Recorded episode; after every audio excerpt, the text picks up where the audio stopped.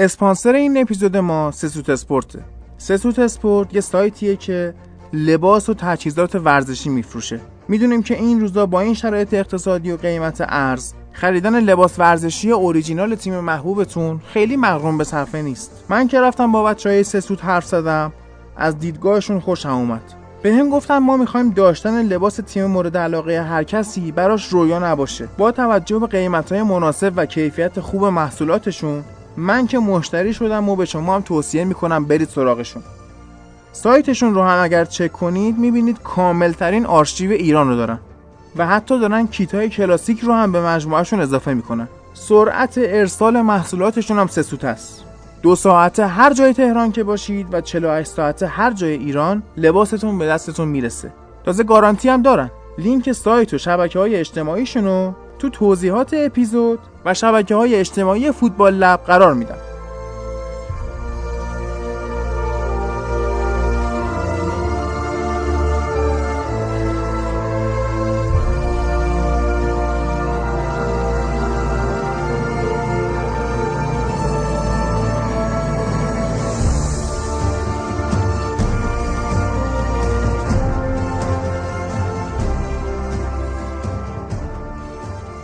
اواسط فصل همه فکر می‌کردن امسال لیگ دورتموند قهرمانه. ولی بایر مونیخ توی یکی از ضعیفترین فصلاش چرا خاموش اومد و اومد تا دورتموند رو گرفت و قهرمان این فصل بوندسلیگا شد. فصلی که پر از فراز و نشیب برای همه تیمای این لیگ بود. سلام. این اپیزود ویژه فوتبال لب مخصوص بررسی فصل 2018-2019 بوندسلیگا آلمان. تو این اپیزود علی محمودی که کلیپا و تیزرهای فوتبال لب رو می‌سازه اولین حضور صوتی خودش تو پادکست رو تجربه می‌کنه. تو فصل جدید فوتبال لبم کنار امیر به تحلیل بوندسلیگا می‌خواد بپردازه. با اینکه یه آرسنالیه. درست مثل امیر. علی براتون از اعداد و ارقام و ترانسفرها میگه. و امیر شمیرانی و فرهاد اسماعیلی کار تحلیل رو انجام میدن. مثل دو لیگ قبلی که بررسیشون کردیم یعنی لیگ برتر انگلیس و سری آ ایتالیا از تیم بیستم شروع می‌کنیم تا به تیم اول برسیم. اپیزود بعدیمونم تحلیل فصل لالیگاست. بریم سراغ این فصل هیجان انگیز بوندسلیگا.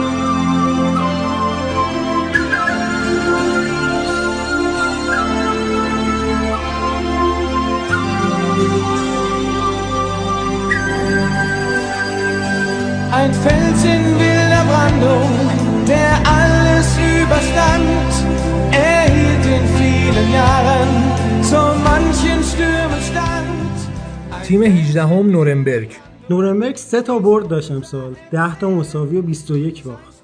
68 تا گل خورده داشت و تنها تونست 26 تا گل بزنه.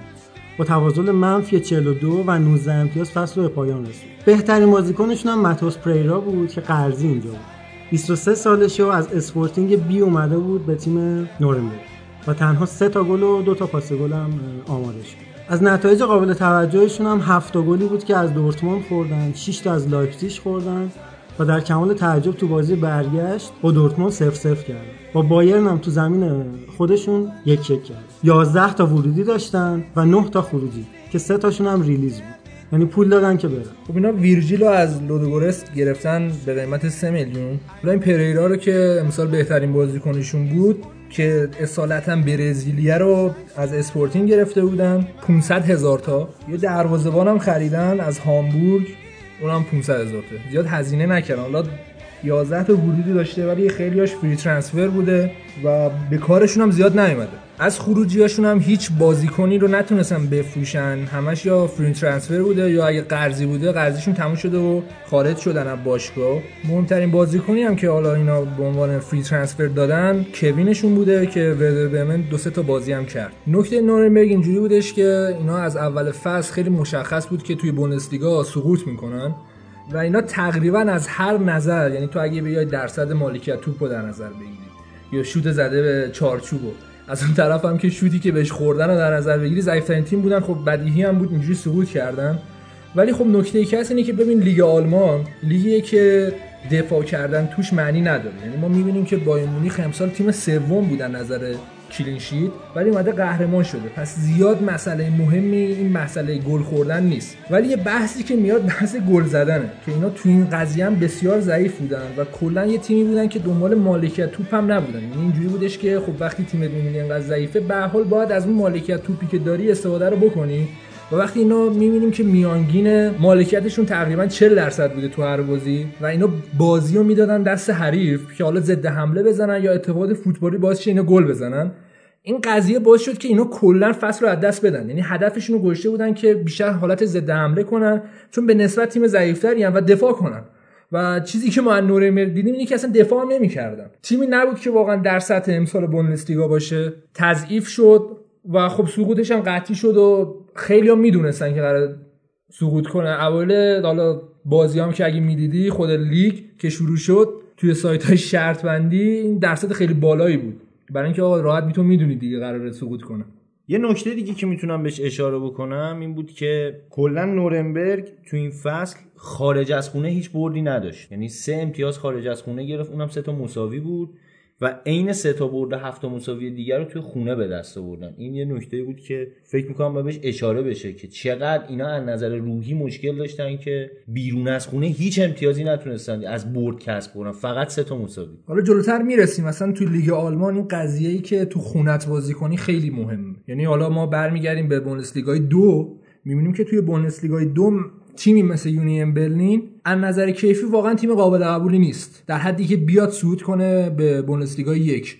ولی جوری که این هواداراش حمایت می‌کنن واقعا براشون بازی ها رو در میاره. یعنی می‌بینیم که بازی پلی آفشون برای سود به بوندسلیگا اینجوری بودش که اینو دوتا مساوی کردن. ولی واقعا هوادارا وقتی توپ دستشون می‌گرفت انگار مثلا فینال چمپیونز دیگه خب خیلی تاثیر داره. به معنی واقعی کلمه یار دوازدهم دقیقا. و اینا باعث شد که یونین برلین سود کنه. چون از نظر کیفی نه بازیکنان خوبی داشت و کلا تیم جالبی نبود. ولی خب هواداراش چون جالبن خوبه که سود کردن. از طرفی کلم همینه.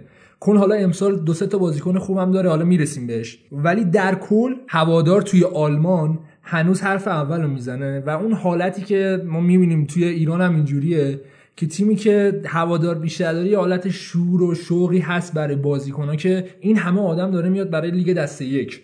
می‌دونی چی میگم؟ آلمان واقعا از نظر هواداری اصلا می‌تونه یه الگو باشه برای کل فوتبال دنیا. تیم شاید مثلا 18 ام دست سه مثلا بوندسلیگا هم می‌بینید تماشاگران میان تشویق می‌کنن. خیلی عجیبه.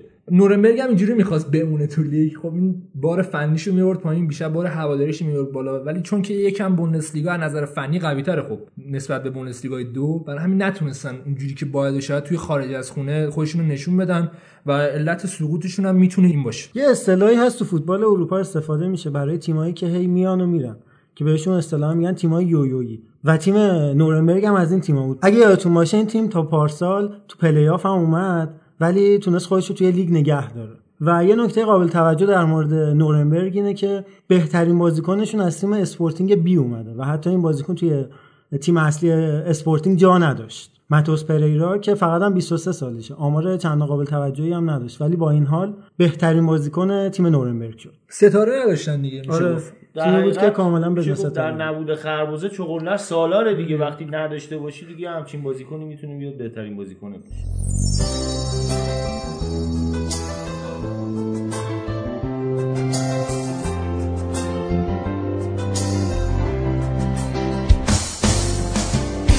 Niemals allein, wir gehen Hand in Hand. Zusammen sind wir groß. und starr wie eine Wand. Wir danken dir, du hast uns hier gegeben. Du bist der Mittelpunkt in unserem Leben. 96, alte Liebe. Team 17 Home Hannover. هانوفر کلا 5 تا برد داشت 6 تا مساوی 23 تا باخت 71 گل خورده داشت و 31 گل زده تفاضل گلش منفی 40 بود. نتایج قابل توجهش هم 5 1 بود که به اشتوتگارت باختن. 5 1 که به دورتموند باختن و 0 0 که با دورتموند داشتن. بهترین بازیکنشون هم شویلره که هافک وسط و جالب اینجاست 2075 دقیقه بازی کرده و کلا یه شوت توی کل این دقایق بازیش زده. که این نشون میده این تیم یه حالت علی اصغری داشته و کنارها فقط سانتر می‌کرده. خب چون هافک وسط بوده میشه گفت بیشتر اون بار دفاعیش بیشتر بوده ولی خب وقتی می‌بینی انقدر تو گل خوردم داشته اینجا هم ضعیف عمل کرده دیگه. این تیم 19 تا ورودی داشته و 17 تا هم خروجی. ورودی های معروفشون میشه به هاراگوچی از هرتا برلین و تاکامو آسانو از آرسنال اشاره کرد. از خروجی های معروفشون هم میشه به مارلون ریتر که به پادربورن رفت. با 500 هزار یورو. و اندرسون لوکچی که دفاع چپه اشاره کرد 100 هزار دلار فقط فروختنش به بیلفه. برای من امسال تیم هانوفر تیم بسیار جذابی بود. اینجوری بودن که اینا گلای زیادی میخوردن. از طرفی هم توی چند تا بازی می‌دیدیم که دارن گل زیاد می‌زنن و تلاششون کردن که واقعا توی لیگ بمونن. هوادارشون واقعا عجیب غریب بودن هانوفر. حقیقت باشه یه بازی هم جلو بایرن بودش که اصلا کلا بازی داشت کنسل می‌شد که اصلا بره برای خودش. که یه مساوی تونستن تو زمین خودشون از بایرن تو دورانی که نیاز داشت بایرن که امتیاز بگیره این اومدن یه مساوی گرفتن از بایرن که خیلی توی شبکه اجتماعی چیز شدش که اینا هوادارای عجیب غریبی دارن. ولی در کل اگه بخوایم اینا رو بررسی کنیم اینا سعی می‌کردن که به علت ضعف دفاعیشون 3 4 3 بازی کنن که اون دوتا هافکی که عملا دارن جلو حرکت می‌کنن موقع دفاع برگردن عقب. ولی خب رو صحبت کردیم قبلا در موردش که 3 4 3 یه دونه ترکیبی که نیاز داری که مهره‌های خوبی داشته باشی و بتونن برات کارو در بیارن ولی ما می‌دیدیم که واقعا بازیکنهای هانوفر بازیکنایی نبودن که بتونن این ترکیب رو پیاده کنن. اینجا دوتا نقده به مربی. اولش اینه که خب تو اومدی این ترکیب رو انتخاب کردی به عنوان ترکیبی که قراره توی لیگ بمونی. هدف این تیم این بودش توی لیگ بمونه دیگه. در حالی که ما می‌بینیم توی لیگ آلمان تیمای کمی هن که دارن سه دفاعه بازی می‌کنن. چون اصلا تاکتیک سه دفاعه توی لیگ آلمان تاکتیک خیلی مد نظر و مودی نیست. این جواب نداره. از طرفی تو با بیای بازیکناتو ببینی. یعنی نکته دوم اینه که تو با بیای بازیکناتو ببینی ببینی واقعا در حدی هستن که برای تو بیان 3 4 سر رو پیاده کنن خریداری کردی آیا واقعا به دردت می‌خورن برای این کار؟ اینجوری نبود براشون. ما می‌دیدیم از دقیقه 60 به بعد کلا بازی از دست هانوفر در می‌رفت. به این علت که اولا که خسته می‌شدن دوم که از نظر ذهنی آماده نبودن که یه تیم جلوشون بیاد یه ضد تاکتیکی بزنه که این سه دفاعشون رو ببنده. مثال بارزش بازی و دورتموند بودش که اینا اومدن اینجوری وا دادن و دورتموند خیلی راحت اومد بازی رو برد. در کل میشه گفتش که این از سه تیمی که حالا سقوط کردن هانوفر جذابترینشون بود. حالا اشوتگارت رو می‌رسیم. اشوتگارت بازیکنایی داشت که براش بازی درارن ولی چون هانوفر واقعا سطح کیفیش و سطح بازیکنیش انقدر نبود که بیان تو لیگ بمونن جذاب بازی می‌کردن. فقط بچه یه نکته ای که می‌تونم اشاره کنم راجع به هانوفر اینه که اونا هم مثل نورنبرگ با دورتموند یه مساوی دارن. یعنی دورتموند اگر یه دونه از این مساوی ها رو می‌برد شاید الان قهرمان شده بود و دو, دو تا تیم آخر جدول. خیلی جالبه. مثلا من خب البته ببین بایرن هم مساوی کرد با همین حالا این آخه با نورنبرگ هم اینا مساوی کردن آره. دورتموندیا یعنی همه تیمای پایین جدولی اومدن از دورتموند امتیاز گرفتن. این خیلی نکته جالبیه.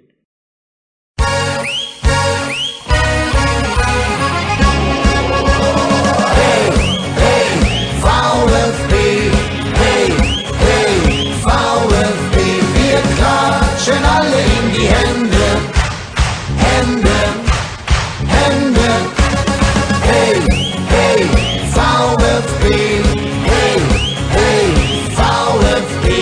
zu feiern, es schön, wir lieben unseren VfB. تیم 16 هم اشتوتگارت این تیم 70 تا گل خورده داشت و تنها 32 تا گل تونست بزنه. تفاضلش منفی 38 بود و 28 امتیاز کسب کرد. 7 تا برد داشتن 7 تا مساوی و 20 تا باخت. بهترین بازیکنشون هم اوزان کاباکه که مدافع 19 ساله است و 3 تا هم گل تونسته بود بزنه. و امسال هم خیلی تیم‌ها میخوانش. باید ببینیم بالاخره سرانجامش به کجا می‌رسه. این تیم 18 تا ورودی داشته و 17 تا هم خروجی. معروف ترین ورودیشون هم همین کاواکه که بهترین بازیکنشون شده. یه نکته جالب در مورد اشتوتگارت اینه که این تیم تیم پیرمرداست و تعجبم از اینه که چرا بعضی از بازیکناش هنوز زنده چند تا بازیکن معروفایی که خیلی سن بالایی دارن میشه به اینسوا بدیشتوبر گنسنر و در صدر اونا آقای گومز اشاره کرد که چند تا بازی ها رو هم براشون در آورد. با اینکه سن خیلی زیادی هم داره. از نتایج قابل توجهشون هم میشه به 5 1 که هانوفر رو بردن و 6 که به آگزبورگ زدن اشاره کرد. خیلی جالبه توی همچین تیمی که انقدر ستاره پابسن گذاشته داره یه بازیکنی مثل اوزان کابا که از گالاتاسرای تازه فصل اولش اومده توی بوندسلیگا داره بازی می‌کنه اومده بهترین بازیکن شده به عنوان یک مدافع وسط. خیلی جالبه. یعنی به شما 70 تا گل هم خوردن. در نظر بگیرید. حساب کن دیگه توی همچین تیمی همین رو می‌خواستم بهش اشاره کنم. توی همچین تیمی که انقدر گل خورده یه مدافع وسط بهترین بازیکن تیم شده و جالبه که سه تا گل هم زده. و یه نکته دیگه هم اگه بهش دقت بکنید سه تا تیمی که ما بررسی کردیم بهترین بازیکنشون نمرهشون زیر هفت بوده. میانگین نمرهشون زیر هفت. خیلی تنامیزه که چقدر لیگ آلمان حداقل می‌تونم بگم چقدر فاصله داره بین تیم های بالای جدول و پایین جدول. یه اختلاف بسیار فاحش. و یکی دیگه از دلایلی که این اتفاقات میفته اینه که تیم های آلمانی کلا رابطه خوبی با خرج کردن ندارن. یعنی از نظر اقتصادی خیلی سعی می‌کنن بازیکنهای ارزون قیمت بگیرن و جالبه حتی موقع فروش اونها هم خیلی ارزون میفروشنش. همین اوزان کاواکی که صحبتشه یه دعوایی هست براش بین بایر مونیخ و میلان و شالکه. و حالا جالبه شالکه اصلا تو این دعوا نبود. بایرن و میلان خیلی داشتن مثلا سرش دعوا می‌کردن و نتونسته بودن هنوز خود بازیکن رو راضی بکنن که بیاد تو تیمشون بازی بکنه.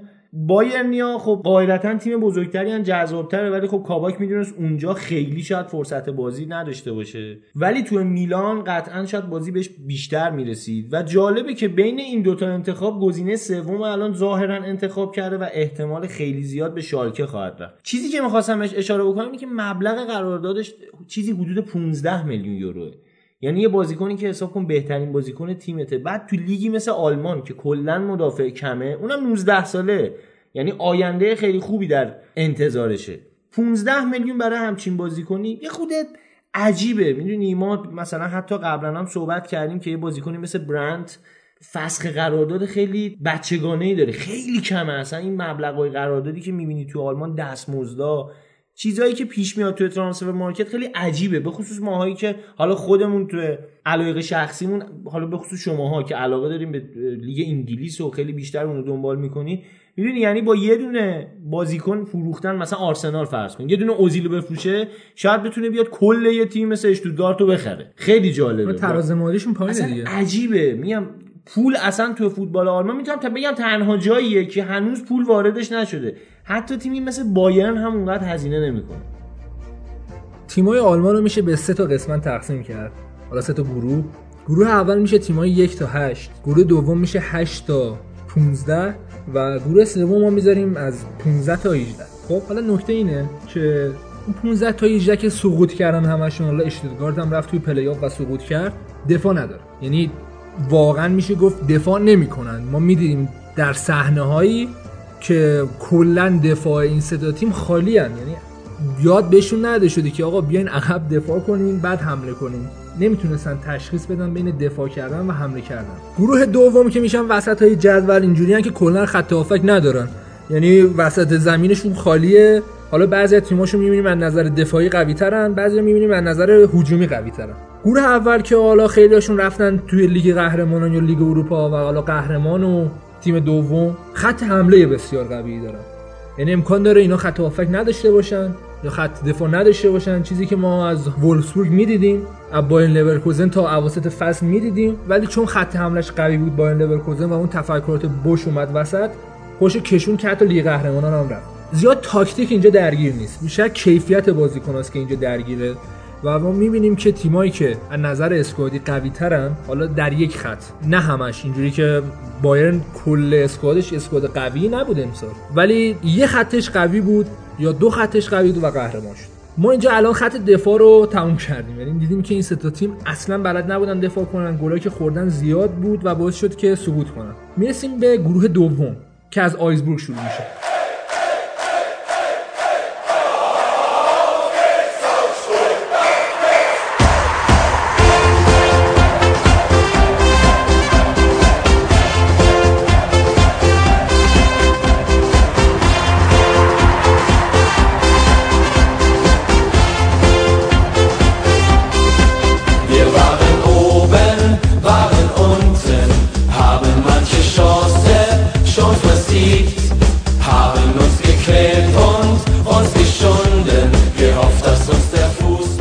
15 هم آیزبورگ آگزبورگ 51 گل زده داشت ولی 71 گل خورده. 16 تا ورودی داشت و 11 تا خروجی. 8 تا برد داشت 8 تا مساوی و 20 تا باخت. و تونست 32 امتیاز کسب کنه. بهترین بازیکنشون هم جاناتان اشمیت بود که 3 تا گل زد و 7 تا پاس گل داشت. از نتایج قابل توجهشون هم 8 یکی بود که به وولسبورگ باختن. که خیلی تهمت شرط بندی زده بودن به این قضیه چون که وولسبورگ نیاز داشت به تفاضل گل برای صعود از طرفی هم آیزبورگ هفته آخر خیالش راحت بود که سقوط نمی‌کنه. حالا نتایجی که سه تا چهار تا بازی آخری که اشتوتگارت انجام داد اینا مطمئن بودن که سقوط نمی‌کنن. خیلی تهمت شرط بندی بهشون دادن که آخر دیگه 8 تا نمی‌خوره. شما خودتون نظرتون چه به نظرتون شرط بندی بود یاد باشه اوایل فصلی که اومده بودیم بوندسلیگا رو تحلیل می‌کردیم یه دوستی به ما پیام دادش که این بحث شرط بندی تو لیگ آلمان خیلی مدتر از لیگای دیگه است. حالا ما نشستیم نقدش کردیم که اصلا نباید فوتبال رو اینجوری ببینی. چون اگه قرار باشه فوتبال اینجوری ببینی به خودت آسیب می‌زنی. یعنی تو وقتی می‌دونی که اینا دارن شرط بندی می‌کنن نتیجه رو برای خودشون رقم می‌زنن اصلا ناراحت میشی. یا من نمی‌خوام این فوتبال رو ببینم. من خودم خیلی مخالف این تئوری توتم. ولی آخه هشتایی که اینا خوردن و نیاز وولسبورگ به 8 گل خب مشکوکه دیگه. یکی بیشتر می‌زنی زیادی مشکوکه. آره. چی بهت میگم؟ یعنی یه موقع هستش مشکوکه یه موقع هست دیگه. خیلی مشکوکه حتی نزدیک به تابلو بودن. می‌دونی چی بهت میگم؟ این به نظر منم یه خود بوداره حالا به نظر من فدراسیون فوتبال آلمان باید وارد بشه به این قضیه. چون فوتبال آلمان به خصوص یه فوتبالیه که همه جذابیتش به تماشاگرانشه و اگه این اتفاقات درش بیفته قطعه به یقین از نظر تماشاگرم اینا افت می‌کنن. آخه می‌دونی چی شد؟ آخرش مونشن گلادباخ یه دونه گل دیگه بیشتر داشت و اینا تفاضلشون نرسید به وولسبورگ و همین مونشن گلادباخ یه دونه پله اومد بالای وولسبورگ برای همین دیگه نمی‌خوان الکی خودشون اولا که درگیر کنن چون توی نتایج جدول تاثیرگذار نبوده. ولی این تئوری هستش که اینا تمام تلاششون رو کردن.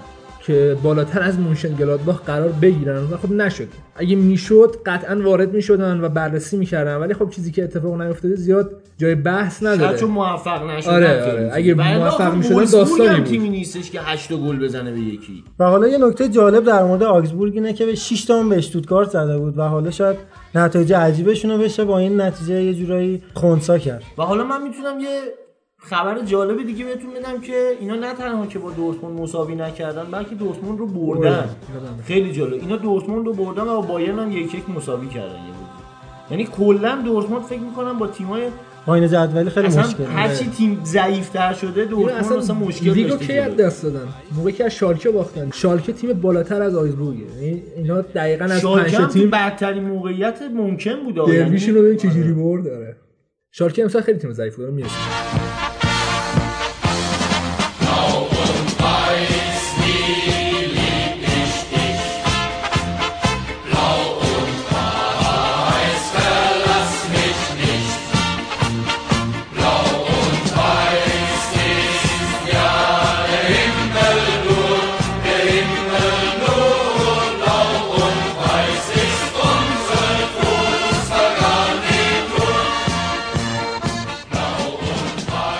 تیم 14 هم شالکه. شالکه ای که سال قبل نایب قهرمان بوندسلیگا شد. امسال خیلی ضعیف شد. خیلی ها مقصر می‌دونستن که اینا رفتن Champions League درگیر بازی Champions League شدن و حتی از گروهشون هم صعود کردن و همه تخم مرغاشون رو گذاشته بودن که یه سودی از این Champions League بگیرن که گواردیولا و منسیتی تخم مرغاشون رو شیکوند تیم شالکه امسال 8 تا برد داشت 9 تا مساوی و 17 تا باخت. 33 امتیاز کسب کردن 37 تا گل زدن. و 55 تا هم گل خورده داشتن. تفاضلشون هم منفی 18 بود 19 تا ورودی داشتن و 15 تا خروجی. بهترین بازیکنشون هم کالیجوری بود که 7 تا گل زد و 3 تا پاس گل داد. از نتایج قابل توجهشون هم این بود که 4 2 دورتموند رو بردن که یه جورایی قهرمانی از دورتموند گرفت. 7 تا از منسیتی خوردن و 5 هم به هافنهایم باختن. فصل شالکه به دو تا قسمت تقسیم میشه. زمانی که حالا تدسکو بود و بعدش هم استیونز اومد. تدسکو اوایل فصل با همون ترکیب 4 3 3 بازی می‌کرد که اصلا جواب نمی‌داد برای تیمشون. و جز مدعیای سقوط بودن شالکه تا موقعی که استیونز آورد خب استیونز در جریان مسائل کامل بوندسلیگا هست. خیلی وقت توی بوندسلیگا اشتوتگارت رو دیده هافنهایم رو دیده و مربی با تجربه ایه که این اتخاذ خوب مدیریت رو نشون میده. موقعی که استیونز اومد ترکیب رو تبدیل کردن به 4 2 3 1 و اینجا بود که کالیجوری اومد تیمو دستش گرفت و شالکه شد حول محور کالیجوری و اینا از سقوط فرار کردن.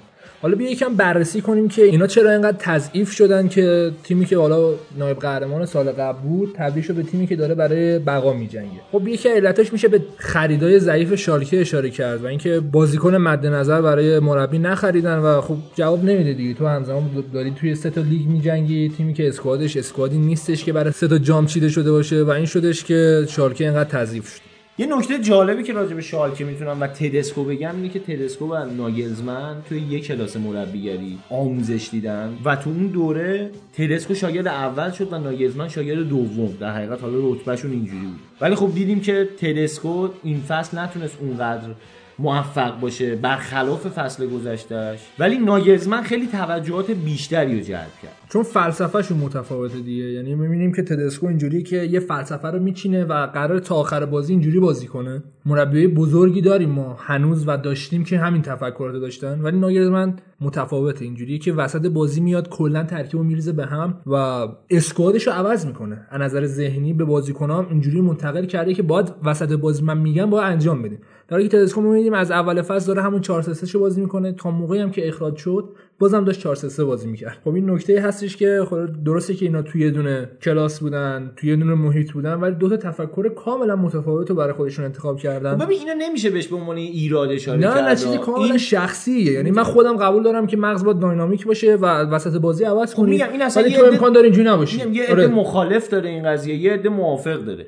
یه چیزی که من می‌تونم بگم که بدیهیه تو این قضیه اینه که شما برای انجام این عمل که در حین بازی بخوای تاکتیک تیمتو عوض بکنی پلن تو عوض بکنی نیازمند یه سری بازیکن داری که توانایی بدنی و توانایی ذهنی قابل توجهی داشته باشن دقیقاً. تیمی که بهترین بازیکنش کالیجوریه قاعدتا نمی‌تونه اون تیمی باشه که در حین بازی انقدر بخواد تاکتیک عوض بکنه انقدر به خصوص اینکه اینا هافبک نداشتن ببین هافبک یکی از اصلی ترین ارکان تیم اشاره بارها کردیم بهش. برای حتی تعویض پلن. ببین شما اگه هافبک ها توانایی نداشته باشین شما یه موقع هستش مثلا وقتی 4 3 بازی می‌کنی اون هافبک که وظایف دفاعی داره به عنوان هافبک دفاعی شناخته میشه توی اون تیم یه شرح وظیفه ای داره. همون ترکیب رو بیای عوض بکنی همون پلن تو بیای عوض بکنی در حین بازی بیای مثلا 3 5 2 بکنی خب قاعدتا شما نمی‌تونی 10 تا بازیکن رو عوض بکنی. مجبوری مثلا شاید با دو تا تغییر به یه سری بازیکن یه سری شرح وظایف دیگه ای بدی.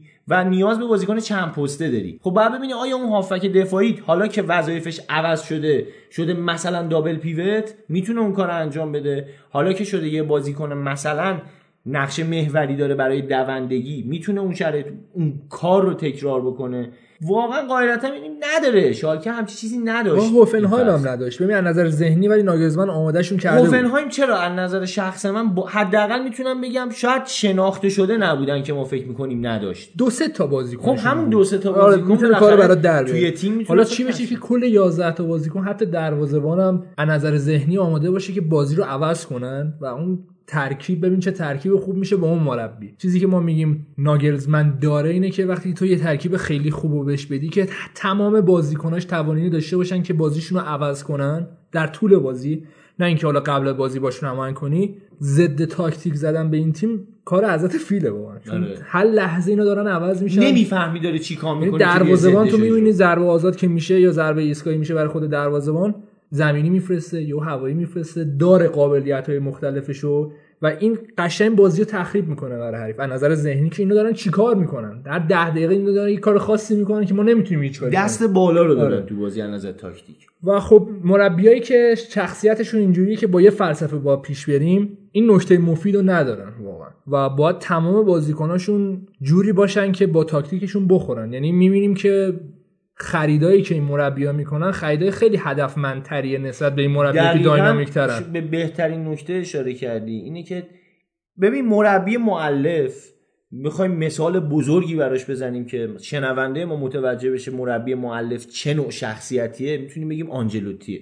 آنجلوتی که از موقعی که من حداقل یادمه داره یه جوری 4 4 2 بازی می‌کنه که سبک چینشش اینه 4 3 1 2 یعنی سه تا هافک داره که هیچ کدومشون نه صرفا دفاعی هن، نه دابل پیوت انجام میدن نه هیچ کدوم اونا تهاجمی اون سه تا همه کاری حتی وینگ هم نیستن. اون سه تا همه کاری انجام میدن. به میلان افسانه ایش اشاره بکنیم مثلا بخوام بگم هافبکاش چی بودن؟ آمبروزینی گتوزو و پیرلو. و به عنوان اون هافبک تهاجمی کاکا. متوجهی حالا شما بیا حساب کن که مثلا این مربی اگه به جای کاکا یا بازیکن مثل کالیجوری داشت. خب قاعدتا به این موفقیت ها دست پیدا نمی‌کرد. برای انجام بازیکن محوره. دقیقا. همون صحبتیه که بارها توی لیگ انگلیس خودتون بهش اشاره کردین که وقتی شما یه تاکتیکی رو در طول فصل می‌خوای همون رو انجام بدی نیازمند اینی که بازیکنت با کیفیت باشه. چرا؟ چون دیگه از نهایتا هفته دهم دیگه کودنترین مربی هم می‌فهمه که شما داری چه سبکی بازی می‌کنی. بنابراین کیفیت مهرهات تعیین کننده است توی زمین. ولی وقتی کیفیت مهره نداری باید اونجوری به قول شما داینامیک بازی بکنی که از نظر تاکتیکی دست بالا رو داشته باشی. تدسکو با از دست دادن بازیکنهای اصلی فصل پیشش که نتونستن جایگزینی براش پیدا بکنن در حقیقت این دست بالا رو این فصل دیگه نداشت. تاکتیکاش لو رفته بود کیفیت مهرهاش اونقدر بالا نبود و بنابراین می‌تونم بگم با بدبختی تو لیگ موندن. یعنی اون داربی روهر که مهمترین بازی فصل ایناست در مقابل دورتموند تونستن با یه نتیجه عجیب 4 2 ببرن که من می‌تونم بگم از این 4 2 5 تا گل هوادارشون براشون زدن. یعنی واقعا یار 12 که هیچی دورتموند هم خیلی بد بازی کرد ولی. ببین خیلی بد بازی کرد که اون فشار هوادار واقعا پلنای تاکتیکی اینا ریخ به هم. اینا نتونستن اون فشار رو تحمل بکنن. خب دورتموند هم حالا بهش خواهیم رسید که تیم جوونی بود. و اونقدر عامل تجربه رو نتونست توی زمین پیاده بکنه. با فلج کردن دو سه تا مهره اونم بیشتر با رو مخ رفتن هوادارا سرصدایی که اونا ایجاد می‌کردن اینا. به خصوص دورتموندی که عادت نداره خیلی تحت فشار بازی بکنه. و اینکه شالکه هم خیلی بیمهابا بهشون حمله کرد و خیلی دیگه جانفشانی کرد. شاید یه جوری می‌تونم بگم اصلا مربی دیگه اون بازی ها کاری نیست. اون بازی دیگه خود بازیکن ببینی ذهنیتش چیه فهمیده که تیم تو چه شرایطیه. و دیگه داره از جون مایه می‌ذاره دیگه. مثلا کارتون فوتبالیستا یادته اون شیزاکی با صورت میپری جلو تو. یه همچین حالتی داشتن بنابراین می‌تونم بگم این فصل شالکه با خوششانسیمون توی بوندسلیگا. و خب دیگه حالا امیدواریم به فصل آیندهش.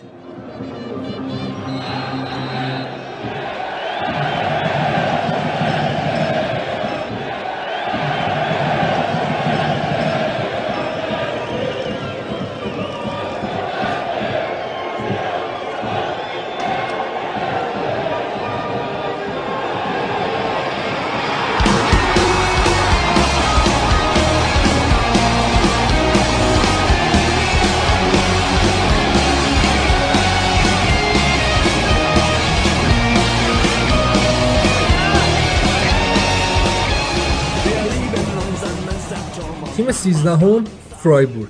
فرایبورگ امسال 46 تا گل زد. 61 گل خورده داشت و 36 امتیاز کسب کرد. تفاضلشون منفی 15 بود.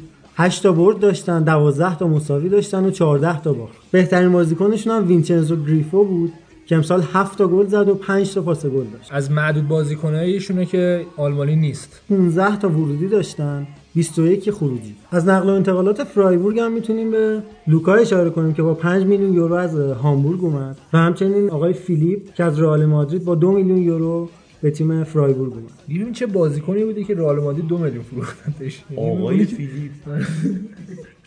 نه من جالب آپرس کلا نمیفروشه. نه آقاشو خریدن. آها. یعنی خودش دو میلیون بوده. بقیش فری اومده. نه آقاشو. باباش. باباشو خرید معروف ترین ورودیشون هم امسال وینچنزو گریفو بود که بهترین بازیکنشون بود. فرایبورگ تیم نچسبیه کلا تو بوندسلیگا اینجوری که بازیشون میاد به شدت دفاع می‌کنه و اکثرا هم به تیمای قوی میبازه. نمی‌بینیم بازی خوبی که جلو تیمای قوی بکنه که تو ذهن آدم بمونه. سعی می‌کنه از همون میانه جدول امتیازشو بگیره. اینا فقط یه دونه یکی یکی با بایرن کردن. بقیه‌اش رو یا باختن یا همین مسابقه اینجوری کردن که نشون میده تیم جذابی نیستش که تو بیای به عنوان یه تیمی که هدفش این باشه که بیاد خودش نشون بده. جلوی تیم قوی حداقل اینجوری نیستن. سعی می‌کنن که خودشونو فقط توی وسط جدول نگه دارن که سقوط نکنن. از طرفی هم اکثر بازیکناشون آلمانی هن و بازیکنایی که می‌خرن اکثرا آلمانی هن مربیشون هم آلمانی یه جوری تیم ملی کوچیکی فراهم کردن برای خودشونو دارن پیش می‌برن. از تاکتیکی واقعا تیم قوی نیست. تحلیل خاصی هم نمیشه نسبت بهشون کرد. این سبک تیمایی که میان انقدر دفاعی بازی می‌کنن باز هم باید اشاره به این بکنیم که ابزار لازم رو باید داشته باشن. ببین تو لیگ آلمان ما کلا مدافع نمی‌بینیم دیگه. برای سبک فوتبال دفاعی شما نیازمند اینی که هم مدافعین خوب داشته باشی همین که بازیکنانی که توی خطوط مختلف دارن بازی می‌کنن توانایی کار دفاع تیمی رو داشته باشن. ببین توی فوتبال مدرن امروز بیشتر از اینکه خود مدافع مهم باشه کار دفاع تیمی مهمه یعنی یک مهاجم باید توی کار دفاع تیمی بتونه خوب شرکت بکنه.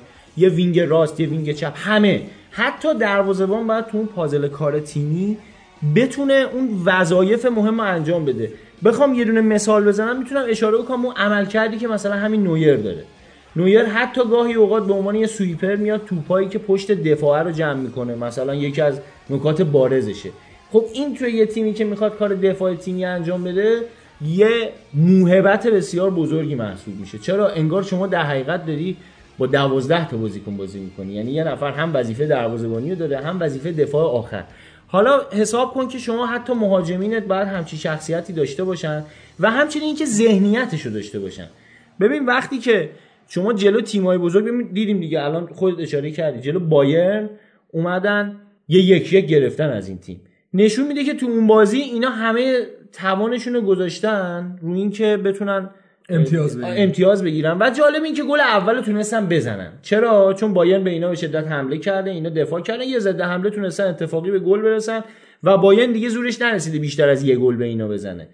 ولی در اکثر بازی ها اینا موفق نبودن گل اول رو بزنن. برای کار دفاع و ضد حمله شما نیازمند اینی که یا تیم مقابلت خیلی قوی باشه یعنی تیمی باشه که برای برد اومده باشه و به هر قیمتی بخواد اون بازی رو ببره. ولی برا... ولی در مقابل تیمای متوسط تیمای مثلا مثل همین حالا آگزبورگ و نمی‌دونم هافنهایم و فلان برای بازی دفاعی جلوی این تیما شما نیازمند اینی که گل اول خودت بزنی.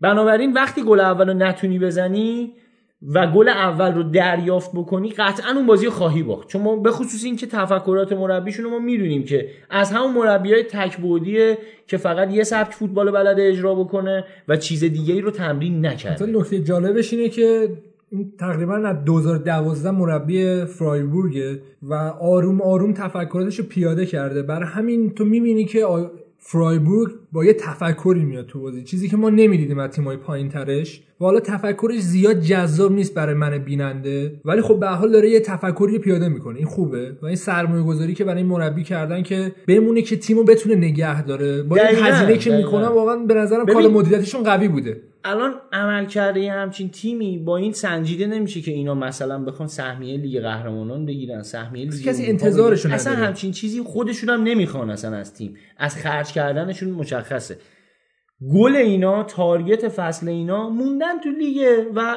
پایان دادن به لیگ تو وسطای جدول. جواب میده واسه چی نگران همون؟ دیگه دقیقاً. مثلا الان شما فرایبورگ انتظار داری بره مثلا با بایرن چالش قهرمانی راه بندازه قاعدتا اینجوری نیست بنابراین وقتی یکی اومده تیمو تو همون میانه جدول نگه داشته دیگه اصلا به قول شما چه کاریه؟ خب همین هست دیگه. حالا یکی دیگر رو بخوام بیارن جاش دوباره اون بخواد یه تفکرات جدید پیاده کنه بازیکن خب جدید می‌خواد. این نقد بر لیگ آلمان ها چون که توی انگلیس یا حتی ایتالیا و خود اسپانیا اینجوریه که پخش تلویزیونی یه درآمد خیلی خوبی رو به باشگاه میده و تیمت هفتم بشه یا هشتم بشه خیلی متفاوته از بله. نظر درآمد. چیزی که تو آلمان هست قیمت خیلی پایین تره و تفاوت زیادی بین تیم هشتم با تیم دهم هم نیست ببین می‌تونم اینجوری اشاره بکنم هدف تو همه دنیا اول الان شده درآمد اقتصاد بعد شده فوتبال تو لیگ آلمان اول فوتباله. فوتباله آره. بعد فوتباله بعد تماشاگر به بعد اصطلاح استادیومی بعد. تازه می‌رسیم به پخش تلویزیونی و نمی‌دونم اینا چون حتی می‌دونیم تو آلمان یه قانونی هستش که چند تا بازی به صورت رایگان پخش میشه از شبکه های مختلف. یعنی تقریبا یه نفر که هوادار یه تیمیه حداقل 50 درصد بازی تیمش رو می‌تونه رایگان تماشا بکنه. چرا؟ خب بالاخره یه سری بازی ها سهمیه خودشونه که رایگانه یه سری بازیاشون هم با تیم مقابل میفته که سهمیه رایگان داره. متوجهی یعنی از دو طرف تقریبا 50 درصد بازیاشون رو این تیم‌ها می‌تونن رایگان ببینن. برای همین خیلی دنبال پول نیستن دنبال اقتصاد نیستن. ضمن اینکه فدراسیون خود آلمان خیلی مخالف اقتصادی شدن لیگ آلمانه. چرا؟ چون هدف اونا بیشتر ملیه تا باشگاهی. می‌دونی؟ یعنی شما حساب کن بزرگترین و پردرآمدترین لیگ دنیا انگلیسه ولی تو پنج لیگ معتبر اروپایی شاید ضعیفترین تیم ملی رو دارن. این خیلی جای کم افتخارترین تیم ملی رو دارن. ولی آلمانیا نه آلمانیا شاید تو اینا جز آخرینا باشن تو پنج لیگ. ولی تیم ملیشون یکی از قوی ترین تیماست پر افتخارترین تیم اروپاست. ببینید چی میگم؟ نگاه اونا خیلی ملی تره حتی این تیمایی مثل فرایبورگ برای خود آلمانیا حتی خیلی قابل احترام تر از لایپزیگه ما دیدیم نحوه برخوردی که با این تیم شد توی آلمان خیلی متفاوت بود با نحوه برخوردی که داره با منسیتی توی انگلیس میشه. دیگه کم کم هواداره انگلیس کنار اومدن با این نحوه هزینه و این نحوه بالا اومدن منسیتی ولی ما می‌بینیم که لایپزیگی که کم ادعاتر از منسیتی حتی و سعی می‌کنه بعد دو سه سال از خود آکادمیش استفاده کنه بازیکنها رو خرید فروش بکنه بازم اون احترام رو نتونسته توی آلمان به دست بیاره. بدعتی گذاشت لایپزیگ. یعنی شاید اولین باری بود که با یه تیم یه بازیکنی رو می‌خواستن بخرن با بایرن اومد وارد رقابت شد. متوجهی؟ اومد وارد رقابت شد. مثلا بایرن 20 میلیون بهش پیشنهاد داده و اینا رفتن 25 میلیون بهش پیشنهاد دادن. یا دستمزد بهتری. اولین باری بود که یه تیمی اومد بایرن رو به چالش کشید. چون خود بایرنیا زیاد مخالف نیستن با لایپزیگ. چیزی که خیلی مخالفن باش هوادارهای دورتموندن دقیقا. چون اصلا میگن ما اصالت بیشتری نسبت به بایرن داریم. حالا سر اینکه ما سعی کردیم بیشتر آلمانی باشیم. هزینه‌مون رو کمتر کنیم. سبکی که لیگ آلمان هست و ما پیاده می‌کنیم. در حالی که خب می‌دونیم بایرن چند سالی هستش که به علت تراز مالی که داره و اون افتخارات اروپایی که به دست آورد یکم خارج شد از این قضیه. هزینه های بیشتری کرد نسبت به بقیه تیما کلکل بین این دوتا تیم مثلا معروف شدش که می‌گفتن که هوادارهای پلاستیکی دارن با هوادارهای اصیل رقابت می‌کنن. و خب ما نمی‌بینیم توی فوتبال الان همچین هواداری بودنی که اینجوری کلکل کنی با یه تیمی که تو کل تیمت مثلا پلاستیکیه با کل ما اینجوری نیست. در حالی که توی لیگای دیگه ما داریم همچین تیمایی ما پاریس سن رو داریم منسیتی رو داریم و می‌بینیم که اینجوری برخورد نمیشه حتی شما تصور بکن که مثلا یه تیم مثل وست هم وست هم شاید یه تیمیه که تو مثلا اگه آلمان بخوای از نظر تراز مالی نگاه کنی، با بایرن قابل رقابت خرجی که بس هم. می‌کنه اندازه. بایرن حتی بیشتر واقعا انقدری که اینا بازیکن می‌خرن بازیکنهای گرون می‌خرن دستمزدهای وحشتناکی میدن به اینا ولی در کل میگم فوتبال آلمان بیشتر برای تماشاگر ساخته شده. تماشاگری که میاد استادیوم رو بازم تاکید می‌کنم. در حقیقت فوتبال آلمان هنوز به اون شکل سنتی توی ورزشگاه ها گیر کرده و هنوز نیومده بیرون توی خونه ها یا بین المللی بشه. مثلا مایی که الان توی ایران نشستیم اصلا خیلی کم پیش میاد که بازی مثلا لایپزیگ و دورتموند رو بخواد تلویزیون نشون بده. با اینکه اینا تیمای مهم آلمانن. شاید نهایت چیزی که ما از فوتبال آلمان توی تلویزیونمون می‌بینیم بازی بایرن با دورتموند حتی بایرن و مثلا. فرایبورگ رو شاید نشون نده. متوجهی؟ چون مثلا خیلی مهم نیست. اگه با هیچ بازی تطابق نداشته باشه و تلویزیون دیگه هیچ برنامه‌ای نداشته باشه شاید نشون بده اونو. ولی عملکرد اینه که میگم کلا فوتبال آلمان یه شکلیه که شما اگه بری ورزشگاه اونجا بشینی متوجه میشی اون فوتبال چه جذابیتی چه کیفی. می‌کنه،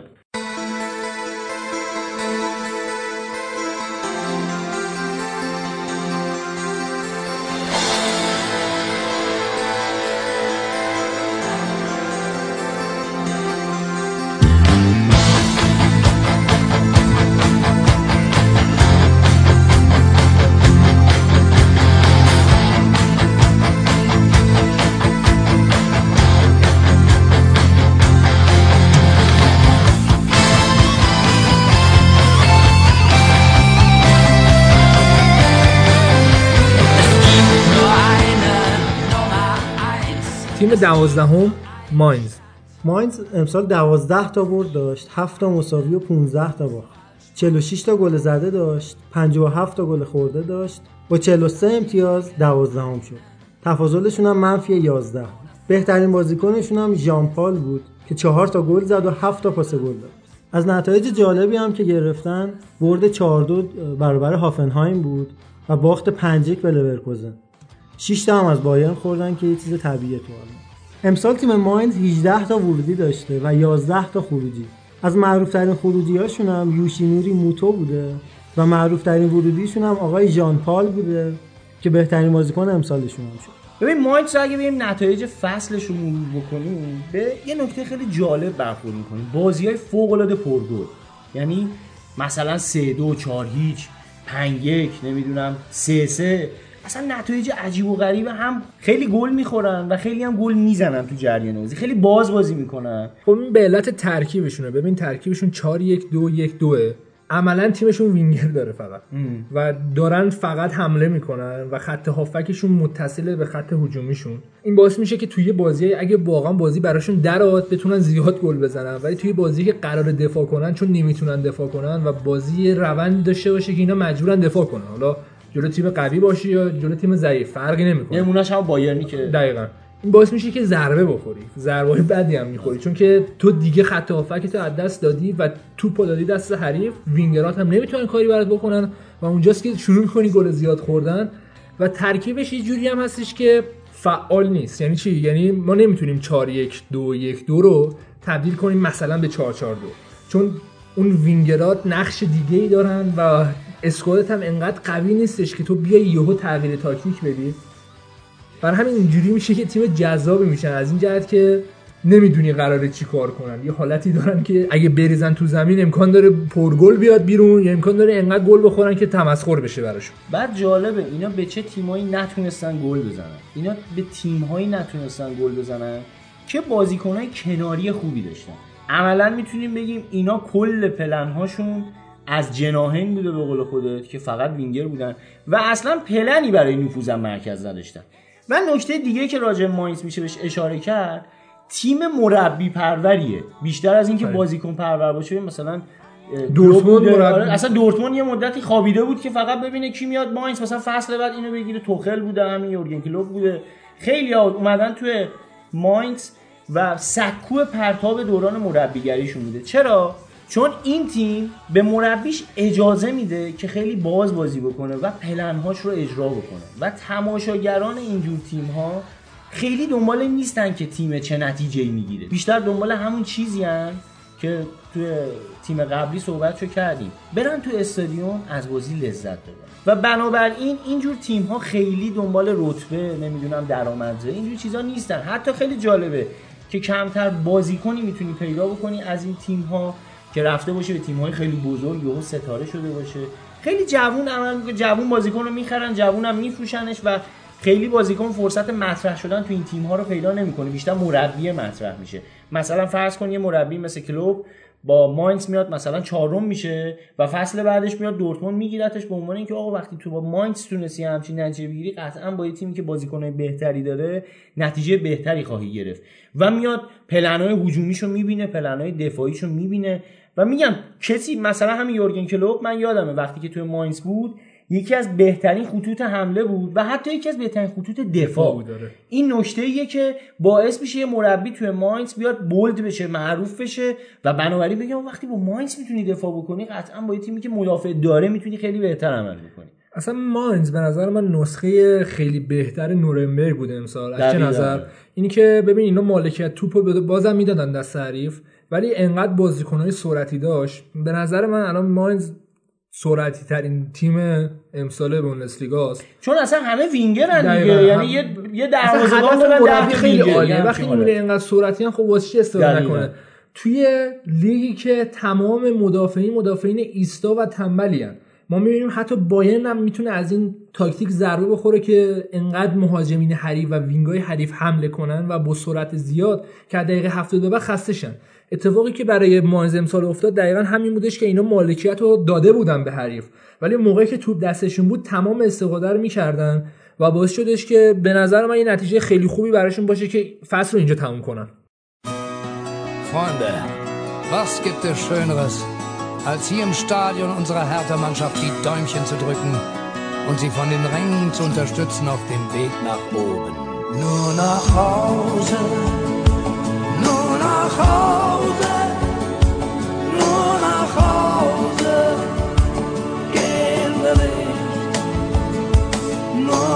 Hause,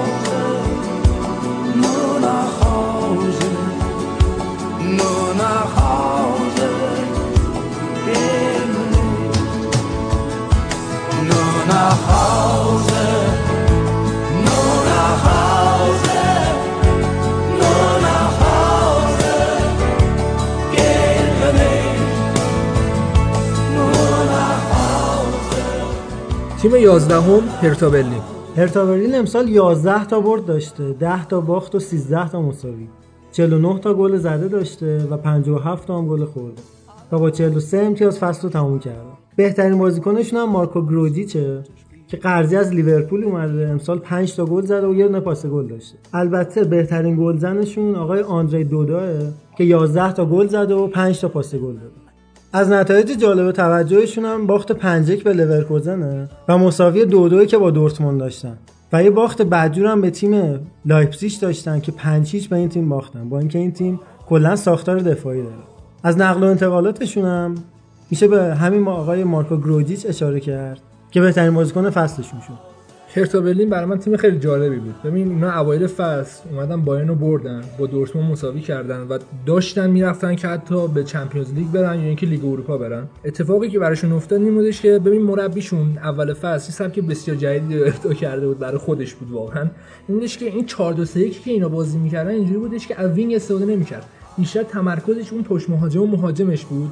wing ا رو می‌ذاشت برای گول زدن حریف و اینکه حالا ما تو داریم پخش می‌کنیم بین کناره ها ولی قراره از عمق به حمله کنیم.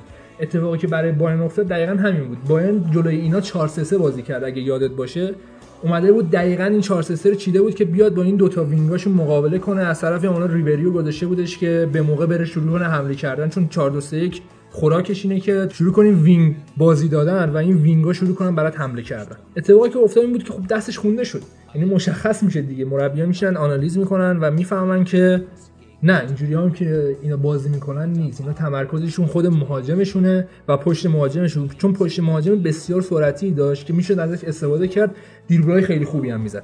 رسید به بازی لایپزیگ که اینا اومدن تو خونهشون سه تا از لایپزیگ خوردن و دستشون دقیقا از اونجا رو شد. و اومدن ضد تاکتیک زدن براشون که خب مربیشون باید تغییر تاکتیک می‌داد دیگه. اینقدر مغز فعالی داری که بیای توی بوندسلیگا اینجوری بازی کنی نیاز داری که بعد از اینکه می‌فهمی که آقا دارن بازیتو می‌فهمن و بازیتو دارن ضد تاکتیک می‌زنن یه استفاده بکنی از مهاجمایی که داری از اون wing ایی که الکی گذاشتی گهگاهی استفاده بکنی. ولی خب نکرد و فصل بعد تموم نکرد. ولی بیشتر اون امتیازی که گرفت از اوایل فصل بود. هر چقدر که هرتا اومد آخرای فصل شروع کرد رو به افول رفتن. و تیم بسیار متوسطی بود خلاصه بهت بگم. یعنی نه در حد این بودش که واقعا سقوط کنن نه در حد این بودش که برن لیگ اروپا یا حتی برای کسب سهمیه لیگ قهرمانان بجنگن حالا جالب اینه امسال که یونیون برلین به بوندسلیگا برگشته پس از سالها شاهد دربی برلین هم خواهیم بود و این شاید به جذابیت بوندسلیگا خیلی اضافه بود. و جفت هوادارا دیوونه یعنی هرتا برلین هم ما می‌دونیم چه هواداری داره. بعد یونیون برلین که اصلا یه چیز وحشتناکی هن. یعنی سال بعد قطعا می‌دونین کلیپاشون رو که اینا چیکار می‌کنن. هر دفعه یه نمایشی دارن قبل بازی. یعنی یه آتیش بازی دارن یه پرچمی دارن یونی برلین فرض کن دیگه دست دوشونه و اینا بیان با هرتا برلین که اینا هم واقعا هواداره جالبی دارن مسابقه دادن دربی خیلی قشنگی رو می‌تونن پیش ببرن با هم دیگه. یه دربی جذاب به دربی فوتبال می‌تونه اضافه آره،. حداقل می‌تونم بگم ببین تو فوتبال آلمان شاید خیلی جذابیت نداشته باشه بشینی بازی هرتا برلین یونیون برلین رو نگاه بکنی مثلا. از نظر فنی نه ولی از آره، نظر هواداری آره. حواشی بسیار زیادی خواهد داشت و مثلا من خودم شخصا خیلی دوست دارم اون بازی اتفاق بیفته ببینم. یه نکته دیگه که راجع به هرتا می‌تونم بهش اشاره بکنم. ببین راجع به وینگا اشاره کردی. کنته یادته توی چلسی با وینگ بکاش چیکار می‌کرد؟ من هنوز معتقدم اون استفاده ای که از موزس کنته می‌کرد هیچ مربی در تاریخ نمی‌تونه بکنه. خیلی عجیب بود حالا. جالبه یه بازیکن دارن اینا دفاع راستشونه. لازارو. حالا یا لاتزارو. ایتالیایی آره، رو بخوایم ایتالیاییش کنیم لاتزارو. لاتزارو. ولی بازیکن اتریشی اگه اشتباه نکنم. والنتینو لازارو یه دفاع راست دقیقا با فاکتورهایی که ویکتور موزز داره. دقیقا همون عمل کردم حتی بعضی جاها می‌دیدیم. یه بازیکن با قدرت بدنی بالا. می‌تونم بگم بازیکن ببین ما دو تا بازی دو مدل بازیکن سرعتی داریم. یه مدل بازیکنی که کورس می‌ذاره و برنده میشه مثل مارکو رویس. مارکو رویس از اوناست که مثلا توی یه کورس با یه بازیکن کناری معمولا پیروز میشه جا میزه لروی سانه رحیم استرلینگ. حتی دفاع راست و چپ هم می‌تونم به هکتور بلرین اشاره کنم اونم خوبی هم. دقیقا همین شکلیه. یعنی واقعا از ایناست که تو کورس می‌ذاره. اگه توی یه مسافت زیاد مثل به توی- زمانی که تاتنهام باری کلا دقیقاً. ببین توی حیوونا مثلا توی حیوانایی که شکار میشن و حیوانایی که شکارچی هن. ما مثلا یه حیوانی داریم آهو. یه حیوانی هم داریم مثلا یوز پلنگ خب؟ حالا جالبه. وقتی میای اینا رو نگاه می‌کنی می‌بینی که یوز پلنگ استارت خیلی سریع می‌زنه. مثلا به قول خودمون صفر تا صدش مثلا سه ثانیه است. ولی تو همون سرعت میمونه. آهو صفر تا 150 ده ثانیه است. اگه یوز پلنگ تا اون 4 5 ثانیه اول نتونه اون آهو رو بگیره. دیگه آهو در میره دستش. حالا تو بازیکنهای فوتبال یه همچی شرایطی داریم. یه سری بازیکن هستن استارت های خیلی سریع می‌زنن ولی توی سرعتی میمونن. ولی یه سری بازیکن هستن شاید استارت خیلی انفجاری نداشته باشن ولی هر چی چیز میشه هی سرعتشون بیشتر میشه دیگه بهشون نمی‌رسی. مثل رایان فریزر برموس مثلا. آره دقیقا. حالا شما بازیش قطعا بیشتر دیدین من کمتر. حالا این لاتسارو از اون دسته بازیکنایی که استارت های انفجاری می‌زنه. ولی خب توی سرعتی میمونه. اونقدر بازیکن سریع در طی مسافت نیست. برای همین به عنوان یک دفاع راست نمی‌تونست عملکرد خوبی داشته باشه. حالا اگه می اومدیم تو سیستم 352 اینو میذاشتیم به عنوان وینگ بک. بازیکنی که وسط زمین داره بازی می‌کنه. متوجه لازمی کل زمین برای همین. آره دقیقاً. مسافت زیادی لازم نیست بره برگرده. اون استارته کارش رو راه میندازه. دقیقا اتفاقی که برای ویکتور موزز میافتاد توی چلسی کونته و این هم همین بود. به عنوان یک دفاع راست بازیکن خیلی خوبی نبود. و حتی به عنوان وینگ هم بازی وینگ راست مثلا تهاجمی هم خیلی بازیکن خوبی نبود. چرا؟ چون نمی‌تونست برگرده. همیشه جا میمون فضاش خالی میمون حالا خیلی جالبه که من بگم لاتزارو یکی از اصلی ترین اهداف نقل و انتقالاتی کنته برای اینتره. یعنی الان تقریبا می‌تونم یه معاملهش هم بسته شده. مبلغ بالایی هم نسبتا خریدنش. یعنی 25 یه ابزار میلیون کارشه دیگه. آره، 25 درد میلیون. برای یه بازیکنی که از آلمان می‌خواد خارج بشه می‌تونم بگم پول خیلی خوبیه برای هرتا برلین. خیلی عجیبه که مثلا اینا اومدن همچین پیشنهادی دادن. جالبه که پاریس سن هم میخواستش. چون توخل یه نیم نگاهی همیشه به آلمان داره و دقت کرده که خب از آلمان می‌تونه بازیکن‌های ارزونتری بگیره که کارگرترن برای اصلا فرانسه بازار بسیار جذابی داره. حالا اسم چلسی هم که اومد جا داره که از آقای سالمون کلام یادی بکنیم. که امسال 8 تا گل زد و واقعا جای تقدیر و تشکر داره. آره واقعا احیا شد توی آلمان. علی دایی امروز هرتا برلینه دیگه. در. حقیقت همون کارو داره براشون انجام میده.